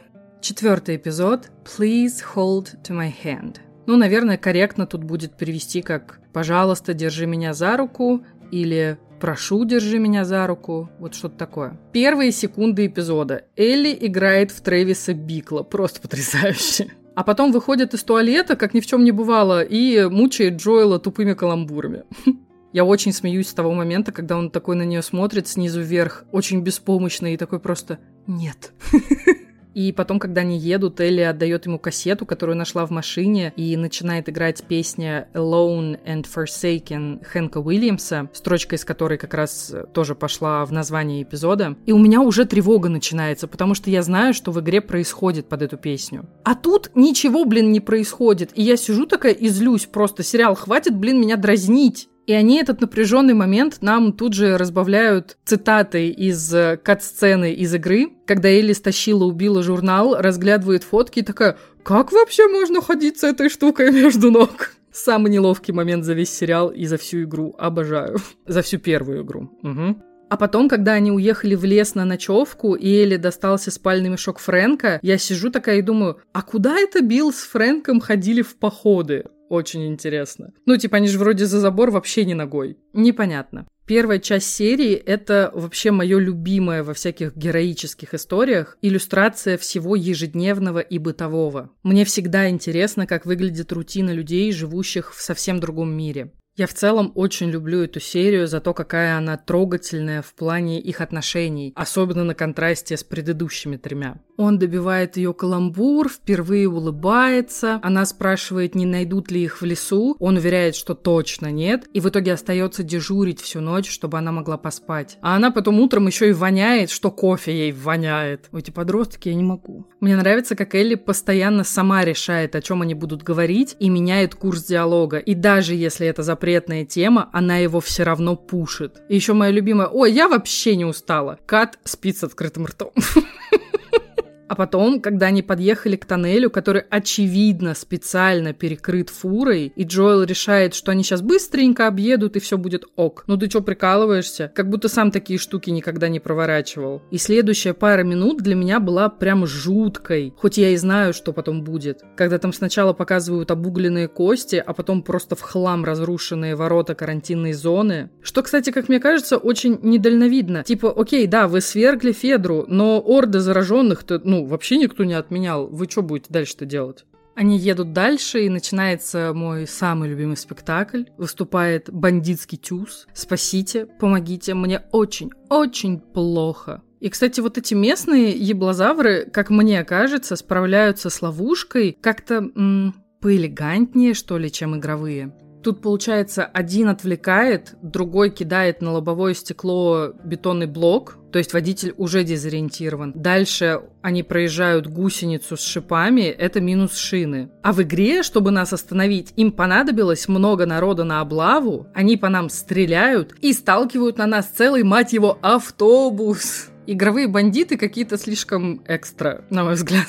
Это же какая-то очень непрактичная и одноразовая история, ну правда. И вот они уже въехали в прачечную, как в стройку, и их эти челики обстреливают. И я немножечко тут прослезилась, когда она в панике оглядывается на точки, куда попадают пули. И он такой, смотри на меня, они в тебя не попадут. Ползи в дыру в стене, я обещаю, они в тебя не попадут. И она наконец-то слушается, потому что понимает, что играть с пистолетом и строить себе иллюзии власти и контроля над ситуацией – это одно. А вот оказаться среди людей, у которых тоже есть пушки, и они умеют ими пользоваться, это вообще другое. Джоэлу самому очень страшно, но он делает все, чтобы она собралась и совладала со своим страхом. Тогда у нее будет шанс выбраться из этого всего живой. Он ей дает вот эту уверенность, что взрослый ее защитит. У меня появилось какое-то очень похожее ощущение, как когда-то в детстве дедушка мне помог перестать бояться Фредди Крюгера и пойти уже спать. И я понимаю, что у меня было намного более тепличное детство, чем у Элли, и намного более счастливое, да.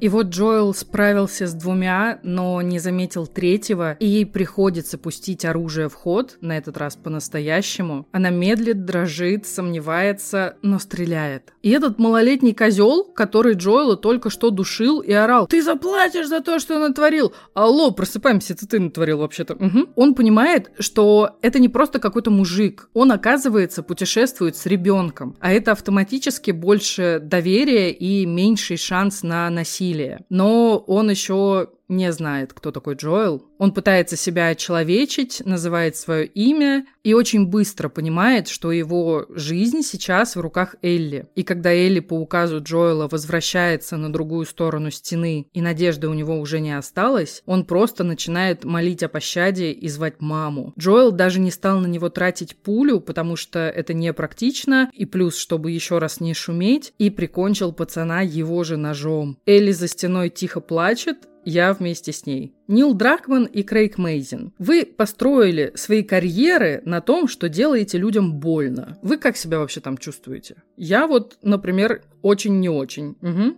Все, в общем, наши сбежали, что-то там шароебятся свои дела делают, а мы наконец-то знакомимся с Катлин. Я хочу сразу ответить всем тем, кто ныл по поводу кастинга Мелани Лински на эту роль. Мелани Лински – это самая чуткая, приятная, вежливая, понимающая, замечательная женщина на этой планете. И она невероятно умно и филигранно этим пользуется. Потому что именно из-за того, что она выглядит настолько комфортно, тепло и по-матерински, от нее никогда не ждешь ничего плохого. И именно это делает ее страшным и опасным противником. Ни в коем случае не стоит недооценивать ее героинь. Тем более, что даже с точки зрения сценария намного же интереснее смотреть на метаморфозы, которые происходят с обычными людьми в этой реальности. А если ее роль в Last of Us вас вообще не убедила, посмотрите Yellow Jackets. Вот серьезно, там ее Шона вам всем жопы надерет.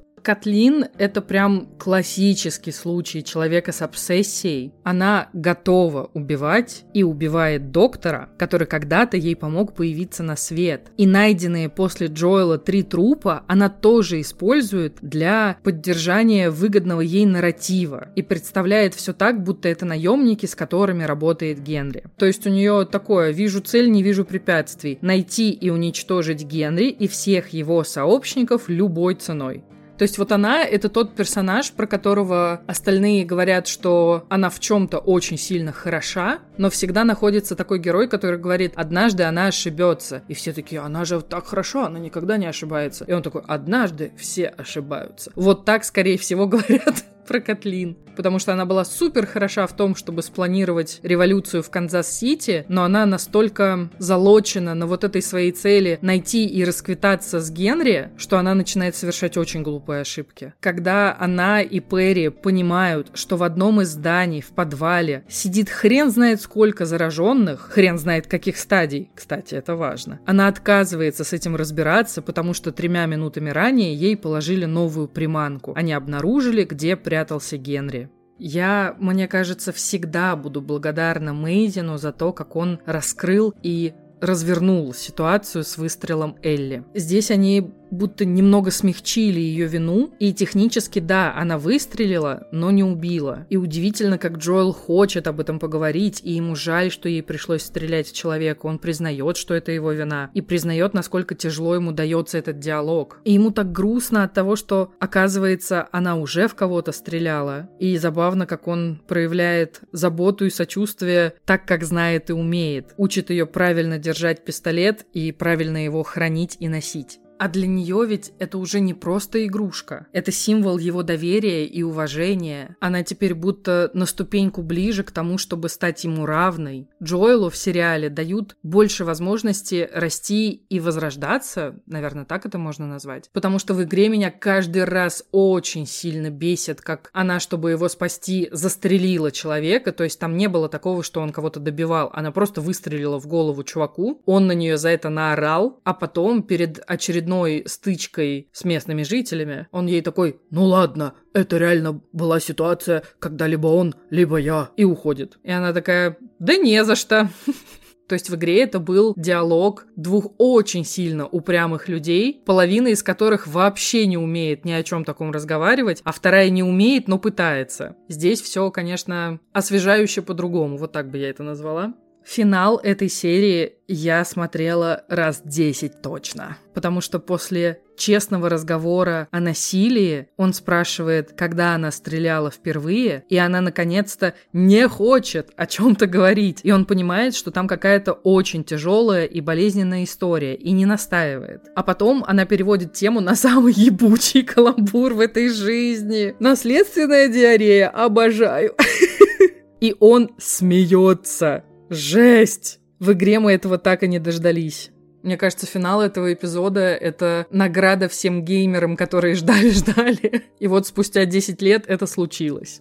Режиссер эпизода Джереми Уэбб. Список работ у него огромный. Он снял кучу серий для кучи известных шоу, и я перечислю только те, которые для меня хоть как-то узнаваемы. Доктор Кто, Мерлин, Элементарно, Мастера секса, Каратель, Академия Амбрелла, Тени Кость, и там еще список можно продолжать и продолжать. В подкасте тоже ожидаемо начали обсуждать сразу же первую сцену, и Мейзин рассказал, что то, как Элли привлекает оружие, это про силу и власть. Она не хочет быть спасена и готовит себя к ситуации, которая, ну, по сути, произойдет позже в этой серии. Она не то чтобы боится за свою жизнь, она просто хочет чувствовать себя уверенной в законах мира, в котором живет. То есть нет такого, что она просто одержима пушками и все. Просто мы еще не знаем, как именно она была заражена, но понимаем, насколько это была опасная ситуация. И она хочет теперь всегда носить оружие и думает, что если бы она была тогда лучше подготовлена, возможно, этого удалось бы избежать. Дальше Мейзин говорит о том, что книжка с каламбурами его в свое время в игре очень сильно поразила. Это был предмет, вообще никак не влияющий на ход игры, и тебе будто говорят, не обязательно здесь постоянно находиться в напряжении. Можно выдохнуть, посмеяться и просто позалипать на красоту мира, который для тебя построили. И благодаря этой книжке не произошло дурацкого несоответствия, которое возникает довольно часто, когда взрослые сценаристы прописывают детей. Они у них вечно либо слишком незрелые, либо слишком взрослые для своего возраста.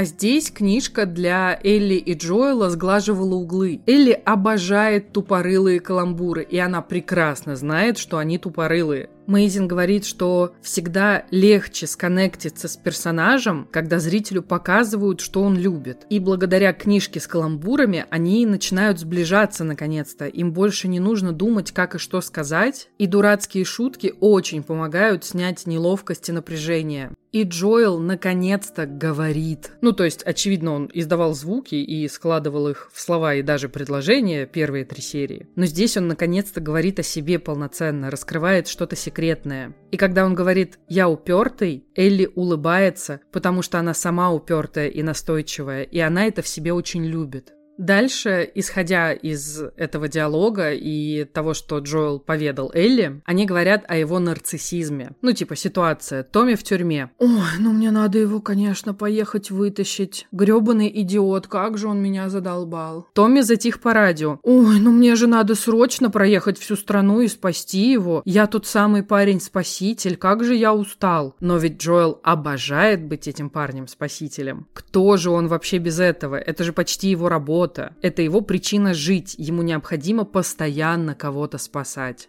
Шутки про психотерапию не предлагать. Он живет в постапокалипсисе.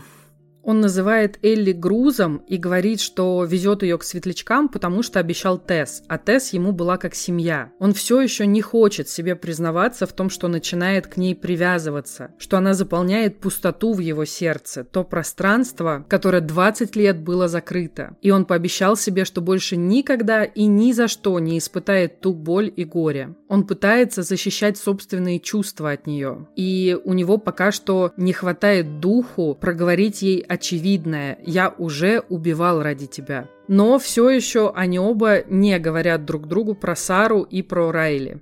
Дальше они обсуждают такой технический продакшн момент. Они переместили Питтсбург игровой в Канзас-Сити просто потому, что в Альберте, в Канаде, они нашли локации, которые больше похожи на Канзас-Сити. Плюс в этом было чуть больше смысла с точки зрения истории, так как они больше времени провели вместе к этому моменту. Там, если по карте посмотреть, они почти половину страны уже вместе проехали. И вот они в своем обсуждении дошли до локации, которую я называю бандитский тюз, и мы встречаемся с Брайаном. И то, что он им представляет, представляется по имени, Мейзин называет способом как бы заземлить насилие. Потому что в игре мы очень быстро привыкаем просто истреблять противников, монстров или людей. И ему важно было показать, что насилие — это не какой-то обыденный чистый процесс. И люди, которым ты вредишь, такие же, как ты. И Элли, которая была так воодушевлена тем, что у нее есть пистолет, и уже проявляла какие-то импульсы и склонность к жестокости, здесь потрясена и шокирована. Джоэл же в этот момент злиться именно на себя, не на нее. Потому что он только что исполнил очень пафосный монолог про то, какой он великий спаситель, и он снова облажался. Он не услышал, как к нему подкрались. И еще и если бы не она, он бы уже, вероятнее всего, был бы мертв. И сразу после они оба, по идее, должны друг друга поддерживать и утешать, но вместо этого она чувствует страх и стыд, и скоро расплачется. И в этой ситуации Элли, по идее, должна репрезентовать какой-то свет свет и невинность, она, опять же, по идее, должна вступиться за этого пацана, но она ничего из этого не делает, потому что понимает, что должно сейчас произойти. И ее мыслительный процесс — это вообще не то, что мы ожидаем от 14-летней девочки в этой ситуации, потому что она думает, мне его жаль, и значит, я слабая. И Джоэл убивает Брайана ножом, потому что припасы в игре ограничены, плюс он не хочет снова шуметь, потому что понимает, что на звук перестрелки уже кто-то бежит. Абсолютно новая героиня в этой истории – Катлин. Формат шоу позволяет нам на время оставить Джоэла и Элли, отправить их по своим делам и побыть побольше и раскрыть других героев. И особенно интересно показывать антагонистов. Они не видят себя злодеями, они точно так же мотивированы. И просто так произошло, что наши интересы, интересы глав героев, каким-то образом не сошлись с интересами других героев, что делает их плохими парнями в наших глазах. Не хватало еще аудиоремарки про то, как мы беспалевно подмигиваем всем тем, кто проходил вторую игру. И мы отвлекаемся от Джоэла и Элли и знакомимся с лицом местной революции. И Дракман тут признается, что им очень хочется, чтобы мы пережили всю глубину этого кринжа и нежелание сталкивать лбами этих персонажей и наших глав героев. Мейзин говорит, что человечество в случае апокалипсиса очень-очень вряд ли скатится в Mad Max вечеринку. Вот у нас тут 80 человек, и мы любим убивать. Вероятнее всего будет так. Вот у нас тут 80 человек, и мы друг друга любим, потому что мы семья, соседи, друзья, неважно. Эта любовь означает, что нам нужно защищать себя, друг друга, наши вещи, нашу территорию. И поэтому те, кто на это все посягает, должны умереть. И сам Джоэл когда-то был таким же. Именно поэтому он прекрасно понимает, что человек на дороге, который просит о помощи, абсолютно точно не ранен. Это ловушка. Джоэл такой «It's a trap!»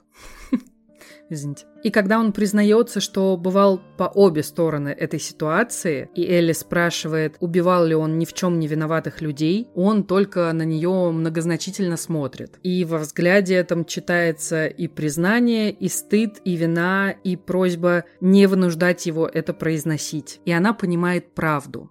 Они очень часто в подкасте прыгают с темы на тему, и я, видимо, буду делать то же самое. Осознала она к четвертой серии. Катлин — это человек с оружием в руке, но она страдает, и это нам сразу ясно. И Мейзин писал эту героиню, держа в голове мадам де Фарж из повести о двух городах Диккенса. Революционерка, которая тихо и незаметно становится монстром и делает ужасающие вещи ради той самой революции, но при этом она все равно заставляет нас проявить к ней эмпатию. И сыграть такое довольно сложно.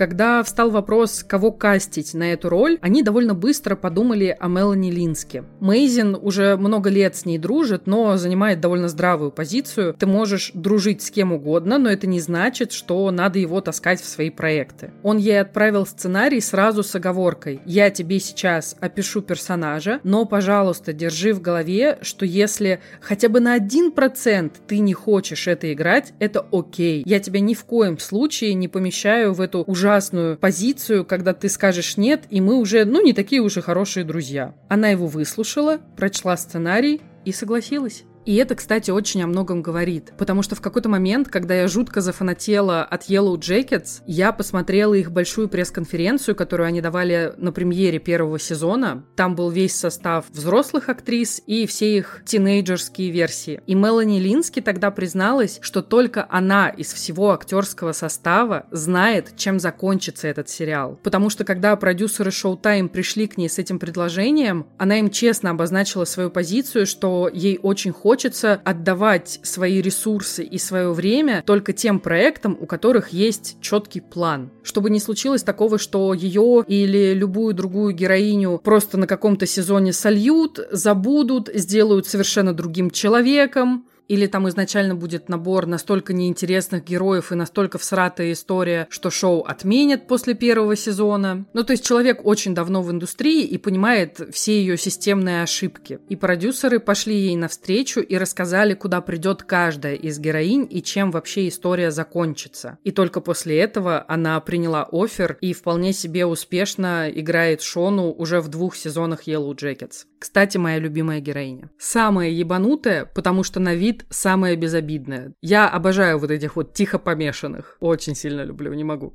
Дальше они говорят о лейтенанте Катлин, которого играет Джеффри Пирс. Он озвучивал Томми в обеих играх и работал в костюме захвата движения. Здесь его зовут Перри, он, очевидно, бывший военный и правая рука Катлин. Он верит в нее, он за ней следует, но у него намного лучше настроен моральный компас. Мейзин говорит, что зачастую лидером должен быть тот, у кого меньше внутреннего сопротивления в принятии тяжелых решений. Именно такие люди ведут тебя к победе. Перри неинтересна гонка Катлин за местью, это ее история, так функционирует ее любовь. Но он все равно ей подчиняется, потому что, как ни странно, в их дуэте она Билл, а он Фрэнк. И мы будем замечать эту динамику весь сезон. И они функционируют как родители для этого комьюнити. Катлин принимает принимает решение, что им не нужно знать о зараженных в подвале, Перри вынужден с ней согласиться, потому что люди к такому не готовы. Единственное, в чем Федра была хороша, это в сдерживании зараженных под землей.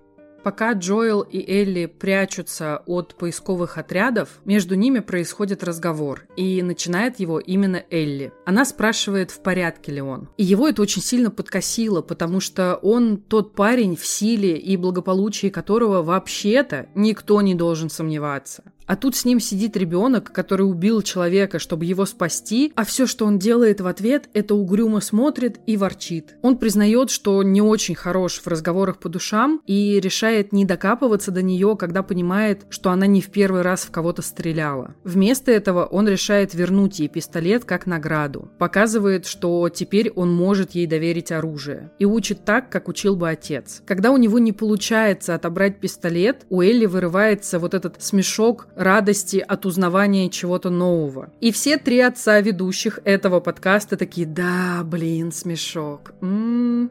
И Джоэл еще не понимает этого, но все, он пропал. Он шагает по пути отцовства снова, он сдается. И она перестает плакать, потому что никогда не знала, что такое родитель. И этот момент, когда лицо Элли просветлело, такого опыта у Джоэла никогда не было с Сарой, только он это пока не выкупил. Мейзин хочет нам сказать, что бывает так, что люди, которых мы буквально создали, или которые создали нас, могут не быть нам настолько близки и похожи, как люди, которых ты встречаешь и принимаешь на своем пути. Потому что эти две девчонки очень сильно разные, и Элли в своей 14 уже кого-то убила, жизнь ее поместила в кардинально другие обстоятельства. Ну и под конец, конечно же, они не могли обойти это стороной. Шутка про диарею. Джоэл наконец-то искренне смеется. Он пока даже не особо осознает, что с ним происходит. Педро Паскаль на площадке постоянно раздражался на Мейзина и просил его «Прекрати говорить, что Джоэл не очень умный!» А Мейзина вообще-то раздражает, что глав героев вечно делают слишком умными. Джоэл не самый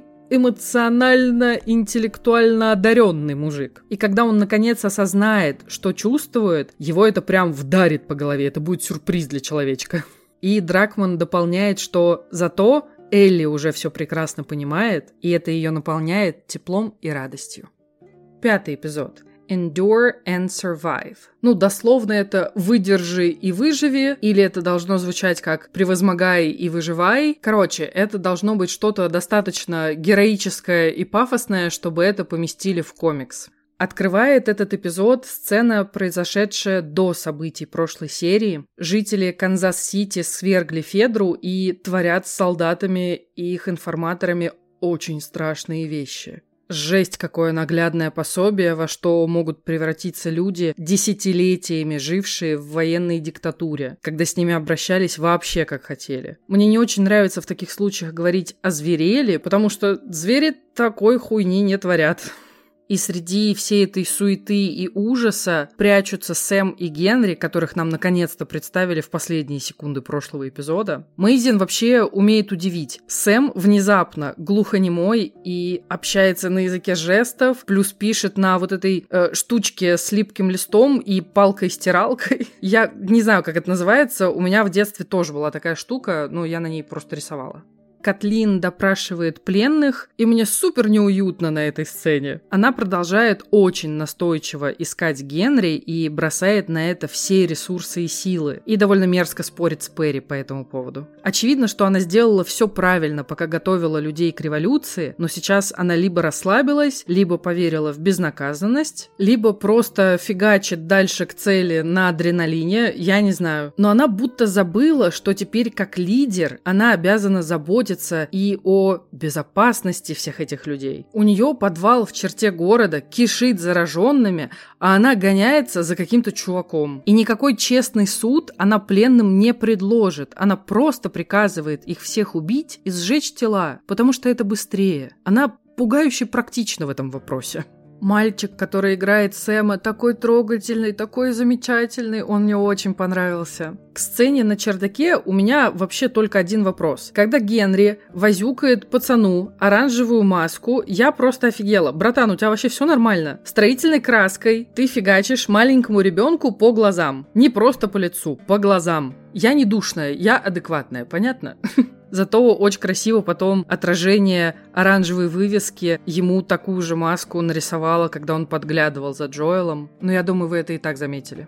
Обожаю момент, когда Джоэл и Элли думают, что эти двое реально могут их пристрелить. И Генри такой, знаешь что, мужик, твое окей звучит неубедительно. И Элли говорит, все норм, он так всегда разговаривает, у него голос говнюка. Ну, там в оригинале было asshole voice, я очень смеялась. И Джоэл такой, все чудесно. И Элли такая, чувак, Хорошо, что меня веселят здесь даже не особо прям уж забавные моменты, но просто когда у тебя вся история это срань-срань, кровь, говно, кладбище, все плохо, даже такие вещи я готова принимать с благодарностью в сцене, где они с высоты оглядывают город, у них, конечно, у всех очень интересная динамика. Генри старается включить Сэма в обсуждение плана, и пацан пишет на своей доске, что уходить стопудово надо через тоннели. Джоэл же делает немножко по-другому. Да ну хотя нет, он сильно по-другому делает. Он периодически просто кивает в сторону Элли, как будто бы наполовину неосознанно, но говорит при этом «зачем тебе я», а не «зачем тебе мы». Он реально до сих пор отказывается их воспринимать как какой-то единый юнит. И в итоге она сама подключается к разговору и задает, кстати, очень-очень правильные вопросы. А когда они заходят в тоннель, Джоэл говорит Элли достать ее пистолет, и она такая довольная, потому что у нее есть заряженная настоящая пушка, и она такая же взрослая и важная, как Джоэл. И они находят вот эту красивую разрисованную локацию, где жил Иш. Там даже рисунок на стене ровно такой же, как в игре висит, где написано «Донни и Иш — это наши защитники». Я обожаю это место в игре, оно очень страшное. Там поселилось много людей, они успешно прятались от мародеров, бегунов, щелкунов и так далее, растили детей, но все очень плохо закончилось. Здесь же в этой локации никого нет, и Джоэл только упоминает, что, возможно, они не следовали правилам, были неосторожны и все заразились. Когда Генри рассказывает историю своего предательства и почему Катлин вообще в принципе за ним гоняется, и говорит Джоэлу, что он точно его понимает, потому что даже если Джоэл не отец Элли, то он точно был чьим-то отцом. Я в этот момент сижу немножко с комом в горле и такая, это же ровно то, что нас ждет. Джоэл посчитает, что его ребенок важнее интересов большинства. С мистером Споком Джоэл Миллер точно не подружился бы. М-м. Катлин в своей комнате рассказывает Перри историю о Майкле, ее брате. И Мелани Лински тут снова такая хорошая, такая уютная и такая грустная. И она проговаривает ключевое отличие между братом и сестрой. Он ей перед смертью сказал «не твори херни, прости и успокойся». А она такая «а где здесь суть, смысл и вообще справедливость?» То есть получается, что он был Фрэнком, а она Билл в их динамике. И Перри говорит что-то типа, что Майкл был чуть ли не Иисус, что он был потрясающим человеком, но он за все эти годы так ничего и не поменял, а ты взяла и сделала. И тут снова вступает в силу мой поинт о том, что нельзя так быстро назвать кого-то домохозяйкой и списать со счетов. Нельзя недооценивать человека с сильными скиллами планирования. Когда наша четверка выбралась из тоннелей, Генри такой довольный и такой наивный. Мой план сработал, как же я хорош. Ну ты же какой-то прям дурачок. Катлин и об этом позаботилась. Вас ждет снайпер на этой улице. Сериальный снайпер, конечно, не балуется детским трэштоком, как в игре, и дюжины помощников у него нет, но ситуация как бы неприятная. Но самое душераздирающее здесь то, что Джоэл находит просто грустного, слабого деда, и происходит то, что происходит. В итоге за ними приезжает Катлин и Кавалерия, и она произносит вещи, которые явно не услышишь от добродушной домохозяйки. Причем мне нравится, что каждый из них думает, что он абсолютно прав. Она говорит, я знаю, почему ты сделал то, что сделал, я все понимаю, но дети умирают каждый день. Ты что думаешь, что весь мир вокруг него кружит? Алло, Генри, просыпаемся. Вот что происходит, когда ты заигрываешь с судьбой. И до чего же это грустно и иронично, что именно тут разверзается ад и у всех просто рвется в клочья жопа. Вся вот эта срань, на которую Катлин закрыла глаза, чтобы поймать Генри, вся орда зараженных разных мастей прорывается наружу и, ну, всем пиздец. Перри буквально теряет голову, за Элли охотится ужасающая девочка-кликер, и если в игре нас ну, скажем так, пощадили, и детей зараженных там вообще нет, я думаю, это и с этической точки зрения было бы совсем неправильно. Плюс, когда делали первую игру, у Naughty Dog явно еще не хватало мощностей на такое разнообразие моделек монстров. Элли сбегает и бросается спасать Сэма и Генри, как Иви О'Коннелл из второй мумии. Я не знаю, почему у меня возник именно этот вайб. Там вообще на нее сверху сталактиты падали. Но с другой стороны, ад там тоже разверзался. Наверное, поэтому. Ну, в общем, и они с Джоэлом в этот момент засинхронились, потому что ему было настолько за нее страшно. Он убирает с ее пути бегунов и щелкунов и не промазывает ни разу. Элли исполняет мое любимое «ножичек в шею и не тратим патроны», они сбегают, и их все равно ловит Катлин, которая во всем этом погроме все равно не смогла пересидеть эту жесть тихо, она не может отпустить, она не останавливается, и она будет мстить до конца. И то, что ее настигает та самая девочка-щелкун, это, ну, конечно, классический случай poetic justice. Я не знаю, как это еще назвать. И в сцене, когда они все уже добрались до мотеля, то, что они строят планы вместе идти в Вайоминг, мне это прям полноценно разбивает сердце, честно говоря. И в соседней комнате Сэм показывает Элли укус. И это так открыто, так по-детски и так искренне. И он повторяет вопрос Сэма из игры. Во-первых, он спрашивает, чего ты боишься, а потом он спрашивает, если ты превратишься в монстра, внутри это все равно будешь ты? И когда она прикладывает свою порезанную ладошку к его ране, я каждый раз начинаю рыдать. Она же, скорее всего, понимает, что это не поможет, но будто хочет ему дать последние часы в покое? Или она также по-детски, вопреки всему, не теряет надежду и пытается его спасти? Не знаю. Она обещает ему не засыпать и быть с ним, она не сдерживает это обещание, просыпается, зовет его, а он не слышит. Это все еще Сэм, и он все еще внутри. Вот мы и получили ответ на вопрос, который мучил игроков так много лет. И после того, как Генри пришлось выстрелить, потому что Сэм покусал бы Элли, а Генри не знает, что у Элли иммунитет, он в шоке задает вопрос. И это важно. Он говорит, What did I do, а не классическое What have I done. Что я только что сделал и что я наделал – это вопросы разных весовых категорий. Он задает секундный, поверхностный, сиюминутный вопрос, он будто не готов продолжить этот мыслительный процесс дальше. И несмотря на уговоры Джоэла, он все это заканчивает, и его путь к спасению младшего брата привел в никуда. В игре нам не показывают, как хоронят братьев, на это только намекают мимоходом, и то это можно пропустить, если не дойти до определенной точки на карте, в общем, неважно. И в игре нет вот этого четко понятного и закрепившегося решения в голове Элли. Она будто окончательно осознала свое предназначение, но вместе с этим взвалила на себя слишком много ответственности для 14-летней девчушки.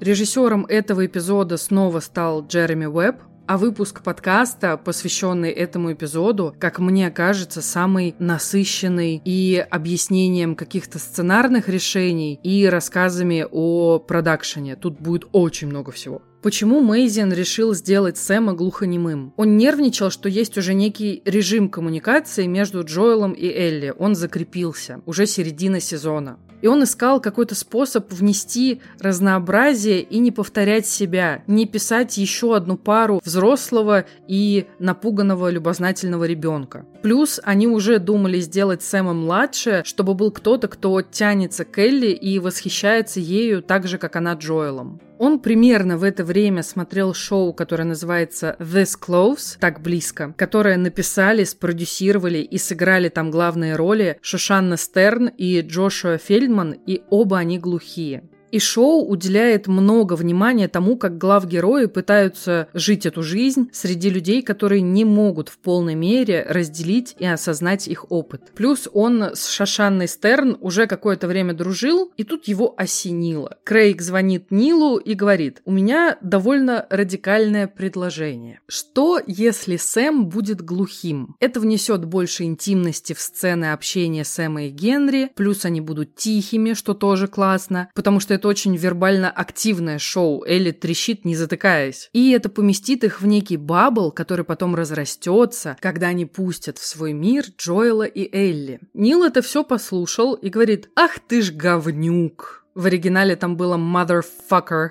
Почему, блин, я сам об этом не подумал? Дракман принял эту идею, и потом они наняли Шушанну Стерн для ревью и редактуры сценария, чтобы убедиться, что все сцены работают корректно. Мейзин то же самое делал когда-то с Чернобылем. Он показывал сценарий людям, жившим или выросшим во времена катастрофы в Советском Союзе как нашли Кивона Вударда, который играл Сэма. Довольно быстро стало понятно, что с кастингом жопа. Мейзин говорит кастинг-директору Вики Томас, смотри, какой организовываем кастинг-колл? Нам нужен чернокожий мальчик 8-11 лет, лучше, чтобы он был ниже Элли, а Белла Рамзи вообще невысокая, метр пятьдесят шесть рост у нее. И еще он должен быть глухим. И еще он должен в совершенстве владеть американским языком жестов, ASL, American Sign Language. А дело в том, что далеко не все глухие дети им владеют. Очень многих учат читать по губам и все. И или, например, ребенок должен владеть BASL, Black American Sign Language, который, кстати, довольно сильно отличается от обычного ASL. Ну и как бы сюрприз-сюрприз, никого не нашли, вообще никого. Времени все меньше, а к ним не пришло еще ни одной заявки. И Мейзин такой от отчаяния уже, хер с ним, и написал в Твиттер – Просто обычно в вопросах важных ролей в продакшене такого уровня так делать не особо принято. Но вариантов у него уже не оставалось, поэтому он решился. Они рассчитывали на, ну, хотя бы 80 заявок, а получили 5. И одним из этих пяти был Кивон. Он был настолько хорош, что Мейзин подумал, что все-таки мы живем в симуляции. Дальше они говорят про то, что Ламар Джонсон, который играет Генри, это один из самых приятных и умных людей ever. Ну и, конечно же, шутят про то, что все объяснимо, он ведь канадец. Он очень быстро научился языку жестов буквально за выходные. На площадке в четвертом и пятом эпизодах работал глухонемой актерский коуч Си Джей Джонс. Он помогал общаться Кивону со всей съемочной группой, учил его актерскому мастерству и помогал Ламару учить его реплики в диалогах Генри и Сэма и следил, чтобы Ламар корректно показывал все свои реплики в каждом дубле и чтобы он общался на языке жестов с нужной скоростью. А для Джонсона это было критически важно, чтобы каждый зритель, который знает ASL, глухой он или нет, неважно, не ткнул однажды в экран, где идет одна из его сцен, и не сказал, что «ну, м-м, сори, я не верю, это фейк». Поэтому он очень сильно заморочился. Про честность Генри с Сэмом. Трой говорит, что Генри пугающе честный. Он не врет, чтобы успокоить Сэма. Он говорит, у нас закончилась еда, вероятнее всего доктора убили, нам нужно отсюда уходить. И такой, ну мы же все тут трое бати, неужели мы бы не соврали ребенку, чтобы ему было комфортнее? Мейзин говорит, что да, это актуально, но до определенного предела. Когда встает вопрос безопасности или даже жизни ребенка, приходится принимать тяжелые решения и говорить правду. Про сцену допроса пленных. Мейзин говорит, Мелани Лински идеально. Я бы ее описал так. Что если бы воспитательница детского сада была бы ответственна за ужасы французской революции? Если ты милая внешне, это вовсе не значит, что ты не способна на гнев и месть. Как она сама для себя это оправдывает? Все просто. Любовь. Она мстит за любимого человека. Тема «мы против них», трейбализм, он всегда сквозит в истории Last of Us. И Мейзину было крайне важно не делать из противников глав героев простых NPC. Тут Трой Бейкер на всякий случай просит пояснительную бригаду, и Мейзин рассказывает, кто такие NPC. NPC расшифровывается буквально Non-Player Character. Мейзин говорит, если вы играете, как и я, например, в ДНД, вы на них часто натыкаетесь. Это просто противники, просто монстры, их не жалко. В видеоиграх NPC чаще всего это противники, у которых нет имен. Они там только для того, чтобы игрок их истребил и побежал дальше. И ты с ними никак вообще не коннектишься. Но в формате ТВ-шоу у тебя нет аспекта геймплея, который бы тебя ограничивал. И, соответственно, антагонисту положена предыстория и оправдание его действий.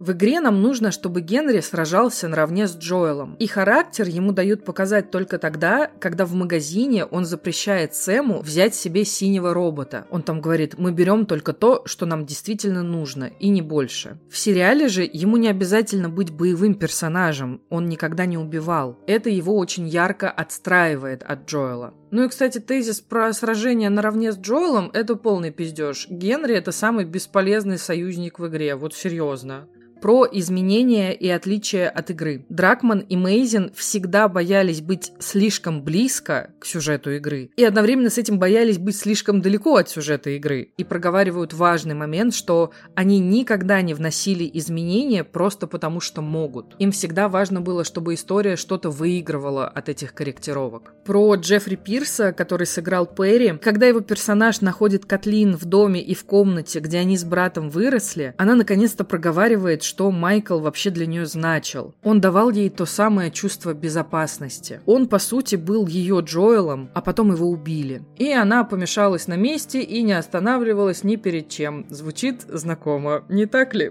Эти их заигрывания, что в сериале, что в подкасте, знаете что? В мире Катлин прощение – это просто глупо, а наказание – это рационально. Перри говорит ей, что именно она добилась освобождения карантинной зоны, а брат при всей его Иисусисти ничего так и не смог изменить за все эти годы. И люди готовы пойти туда, куда она их поведет. Они сейчас свободны именно благодаря ее методам. Ну и Мейзин с Дракманом начинают рассуждать о том, что в мире Last of Us именно такие люди и выживают или нет. И именно поэтому тот же Джоэл все еще живой. Про тоннели. Дракман говорит, что в большинстве случаев шоу обогащает игру, обвешивает ее экспозицией и деталями. Эта локация – исключение. Здесь, только пройдя игру, вы осознаете всю ценность этого места. В игре вы сможете исследовать это подземное поселение, прочтете все записки, разглядите рисунки и узнаете о парне по имени Иш. О том, как люди жили здесь своим маленьким племенем, как организовали школу, школу для детей, и как это все в один момент развалилось.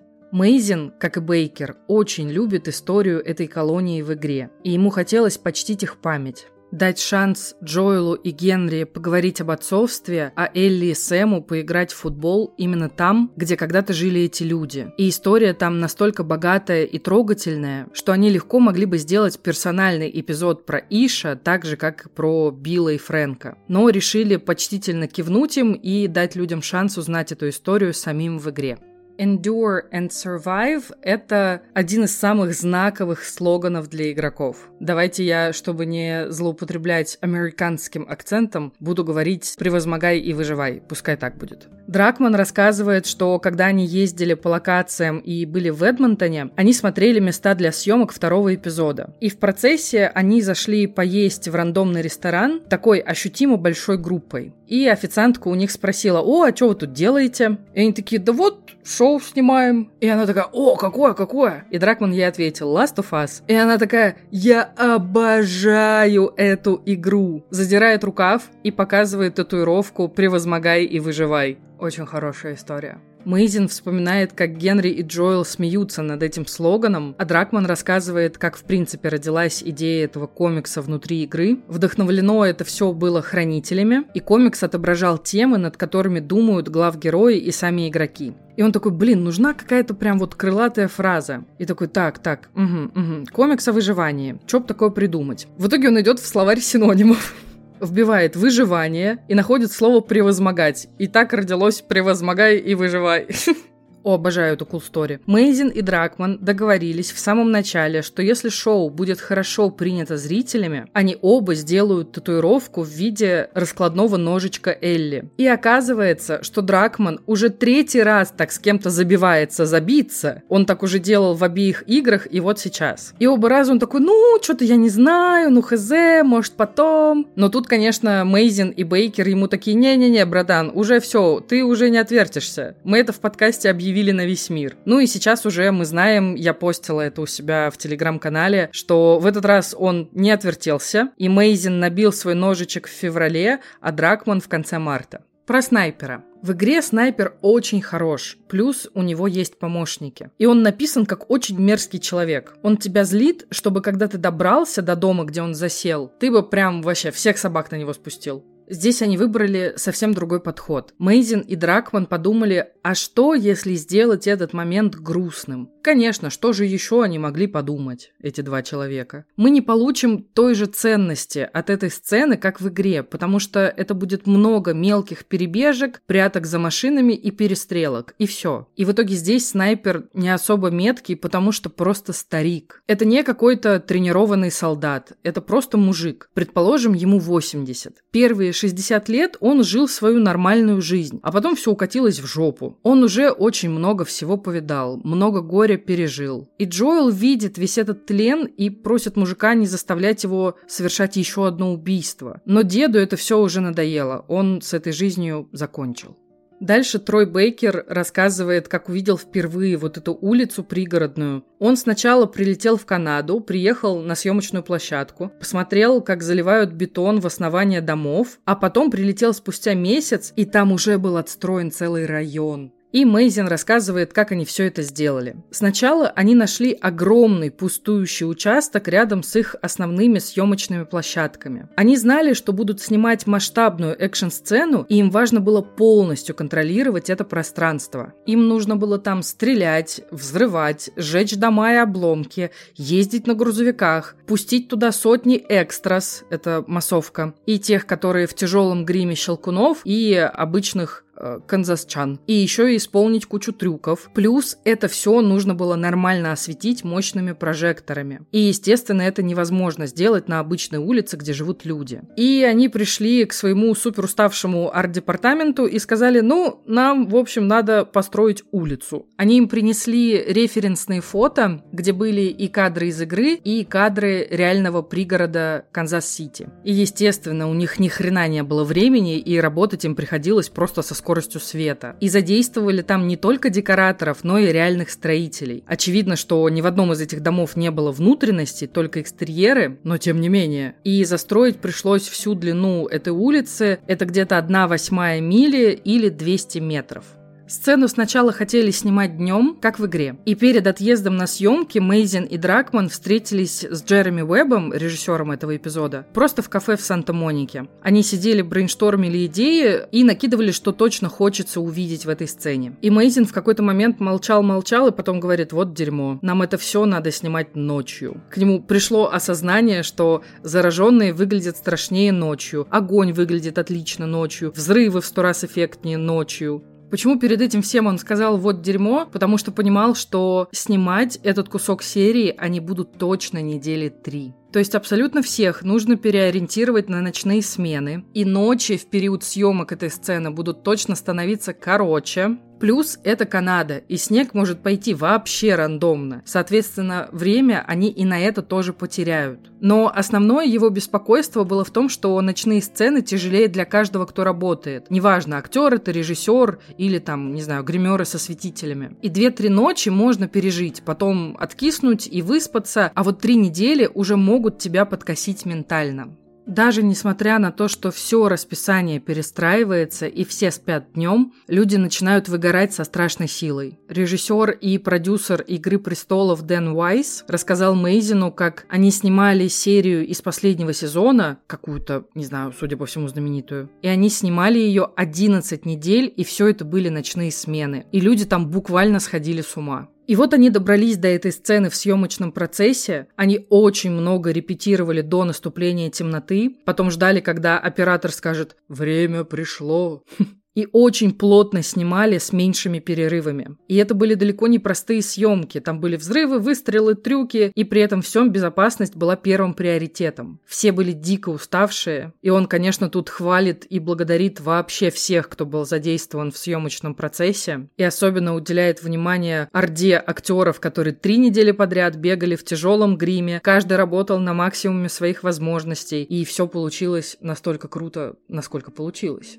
Это была самая сложная задача в его карьере с точки зрения продакшена. И самое печальное было понимать, что все эти три недели работы на выходе превратятся в несколько минут.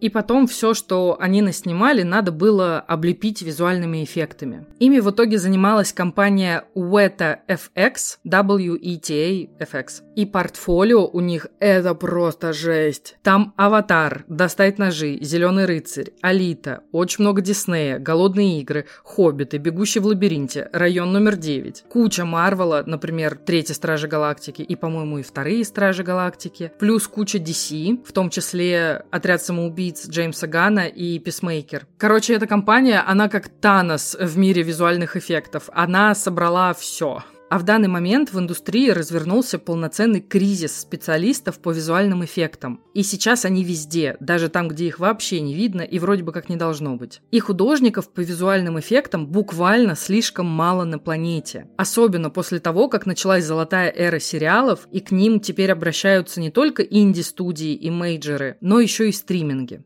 И когда ты идешь к такой компании с запросом, ты не только негашируешь цену, но и в принципе уточняешь, хотят ли они поработать над твоим проектом, потому что других вариантов у них навалом. Что классно было конкретно в этом случае, абсолютно все компании, с которыми они общались, такие «О, Last of Us!» Все хотели, все готовы были к переговорам, но выбрали они, на их взгляд, самую лучшую. И дальше в ходе обсуждения разнообразных зараженных, которые выпрыгивают из-под земли в этой сцене, Дракман на всякий случай объясняет стадии. Первая стадия – это раннер, бегун. Это прям свежезараженные, как бабули из первой серии. Потом он почему-то пропускает сталкеров, и я, в принципе, не против, потому что это мои самые нелюбимые зараженные. Это, короче, промежуточная стадия между бегуном и щелкуном. У них уже грипп прорастает сквозь глаза, там сквозь голову, и ты с ними на уровнях, где дерешься с зараженными, в каких-то просто супер токсичных лав-хейт отношениях постоянно состоишь. Они сначала сидят где-нибудь, прячутся, не издают ни единого звука, крысятся там от тебя. Потом из-под тяжка на тебя нападают, хватают, и их просто не оттащишь. Это, это невозможно, ненавижу, надоели. Короче, дальше идет кликер, щелкун. Это если ты переживаешь стадию сталкера, гриб полноценно прорастает сквозь твой череп, раскрывает его как цветочек и забирает твои глаза. У тебя больше нет зрения, и ты используешь эхолокацию.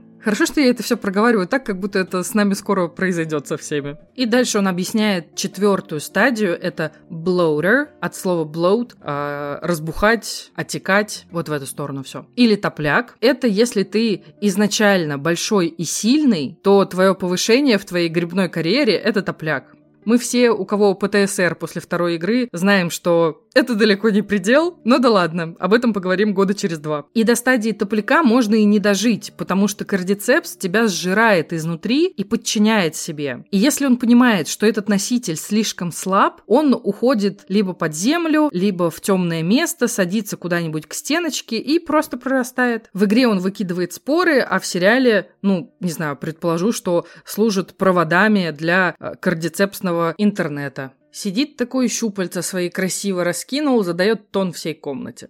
Они пару месяцев думали, делать ли топляка в принципе, и все-таки решились. В игре мы встречаем первого топляка в школьном спортзале, когда бегаем вместе с Биллом. Именно поэтому всех топляков я зову физруками. И когда мы в игре сталкиваемся с ними, у нас нет раздумий. Это просто еще одна большая тупая штука, которую надо уничтожить. И мы там уже выбираем, что нам больше нравится, кидаем в него бомбы самодельные, молотовые, стреляем. Ну, весело, короче. А в шоу они подумали, а что если он неубиваемый? Так ведь страшнее. Мейзин хотел, чтобы топляк поднял Перри и разорвал его на две половинки. Ну, где-то по линии талии. И Нил такой, э а это вообще будет реалистично? Обожаю, у тебя в игре и в сериале бегают люди-грибы. А будет ли это реалистично? И Мейзин такой, да, будет. И потом как раз компания Weta FX и так, и так пыталась колдовать над этим трюком, и всем стало понятно, что люди не рвутся посередине. Это очень-очень сложно, даже для топляка. И в итоге Дракман предложил голову. Сэм признается Элли, что его укусили, и в этом есть смысл, потому что здесь он сильно младше. Нил говорит, что тут они решили ответить на вопрос аудитории, но неужели нельзя взять ее кровь и все? Нет, нельзя. И когда она предлагает Сэму решение, она наконец-то понимает, каково вообще Джоэлу, хотя еще не знает об этом. По сути, родитель врет ребенку и себе, просто потому, что ей так сильно хочется спасти этого мальчика. Тут Трой Бейкер прослезился на записи, когда проговаривал, что Сэм не слышал, когда был человеком, и он все еще не слышит, когда он уже заражен. И все еще внутри это он. Генри, как и в игре, останавливает Джоэла, чтобы тот ничего не сделал с его младшим братом, и они оба с Сэмом, по сути, в страшном бреду. Мальчик не может себя контролировать и нападает, а Генри инстинктивно хочет предотвратить ситуацию убийства ребенка. И ребенок здесь Элли, а агрессор его собственный брат. И несмотря на те вещи, на которые он пошел ради Сэма, Генри все еще хороший человек. И он делает то, что должно. И даже этого не осознает, пока все не закончилось закончилась. Мейзин рассказывает, что писал и другие версии концовки. В игре нас перекидывает после такого шока в другое время года и в другую локацию. Здесь это так не работает, потому что им нужно как-то закончить эпизод. И они даже думали о том, чтобы не убивать Генри, чтобы зритель на них не сердился. И в игре то же самое. Изначально Генри оставался жив. Но они понимали, что с этой парой героев нужно показать родителя, который потерял ребенка и смысл жизни, и больше для него здесь ничего нет. В сцене похорон показывают, что Элли теперь очень хорошо понимает, о чем говорили Джоэл и Генри. Будто бы для детей это все проще, ведь на них никто не рассчитывает, никто от них не зависит. Но на Элли кто-то рассчитывал, и она не справилась. А Джоэл понимает, что к нему подкрадывается страх, которого он не знал 20 лет. Он только что снова увидел, что делает потеря потеря ребенка с родителем. Это его предупреждение.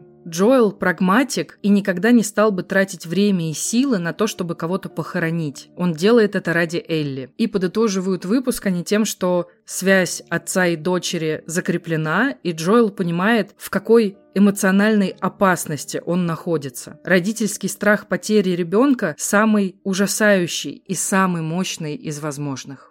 Вот такие у нас с вами получились пять сегментов по первым пяти эпизодам Last of Us. Я предлагаю на этом сделать перерыв и продолжить обсуждать сериал уже в следующем выпуске. Я подумала, что для подкаста, выпуски которого длятся, ну, минут по 30, выкатывать четырехчасовой разбор сериала было бы, ну, как минимум странно, поэтому разобьем на две части. Спасибо вам огромное, что вы до сих пор слушаете этот мой аудио-шитпост из сарая. Я надеюсь, вам было полезно и интересно интересно. Я старалась переводить оригинальный подкаст настолько близко к тексту и адекватно, насколько мне позволяют мои лингвистические возможности. Если вам понравился этот выпуск, я вас попрошу поделиться им с друзьями, которые, возможно, тоже любят либо сериал, либо игру, либо все вместе. И, возможно, даже подписаться на меня и поставить лайк там, где они ставятся. Я, кстати, хрен знает, где они ставятся. Я помню только сердечки в Яндекс Музыке и все. В общем, это была первая часть разбора, слэш обзора, слэш пересказа подкаста по Last of Us. Неважно, называйте это как хотите. До встречи в следующем выпуске. Это был подкаст «Ненасмотренное». Меня зовут Лера.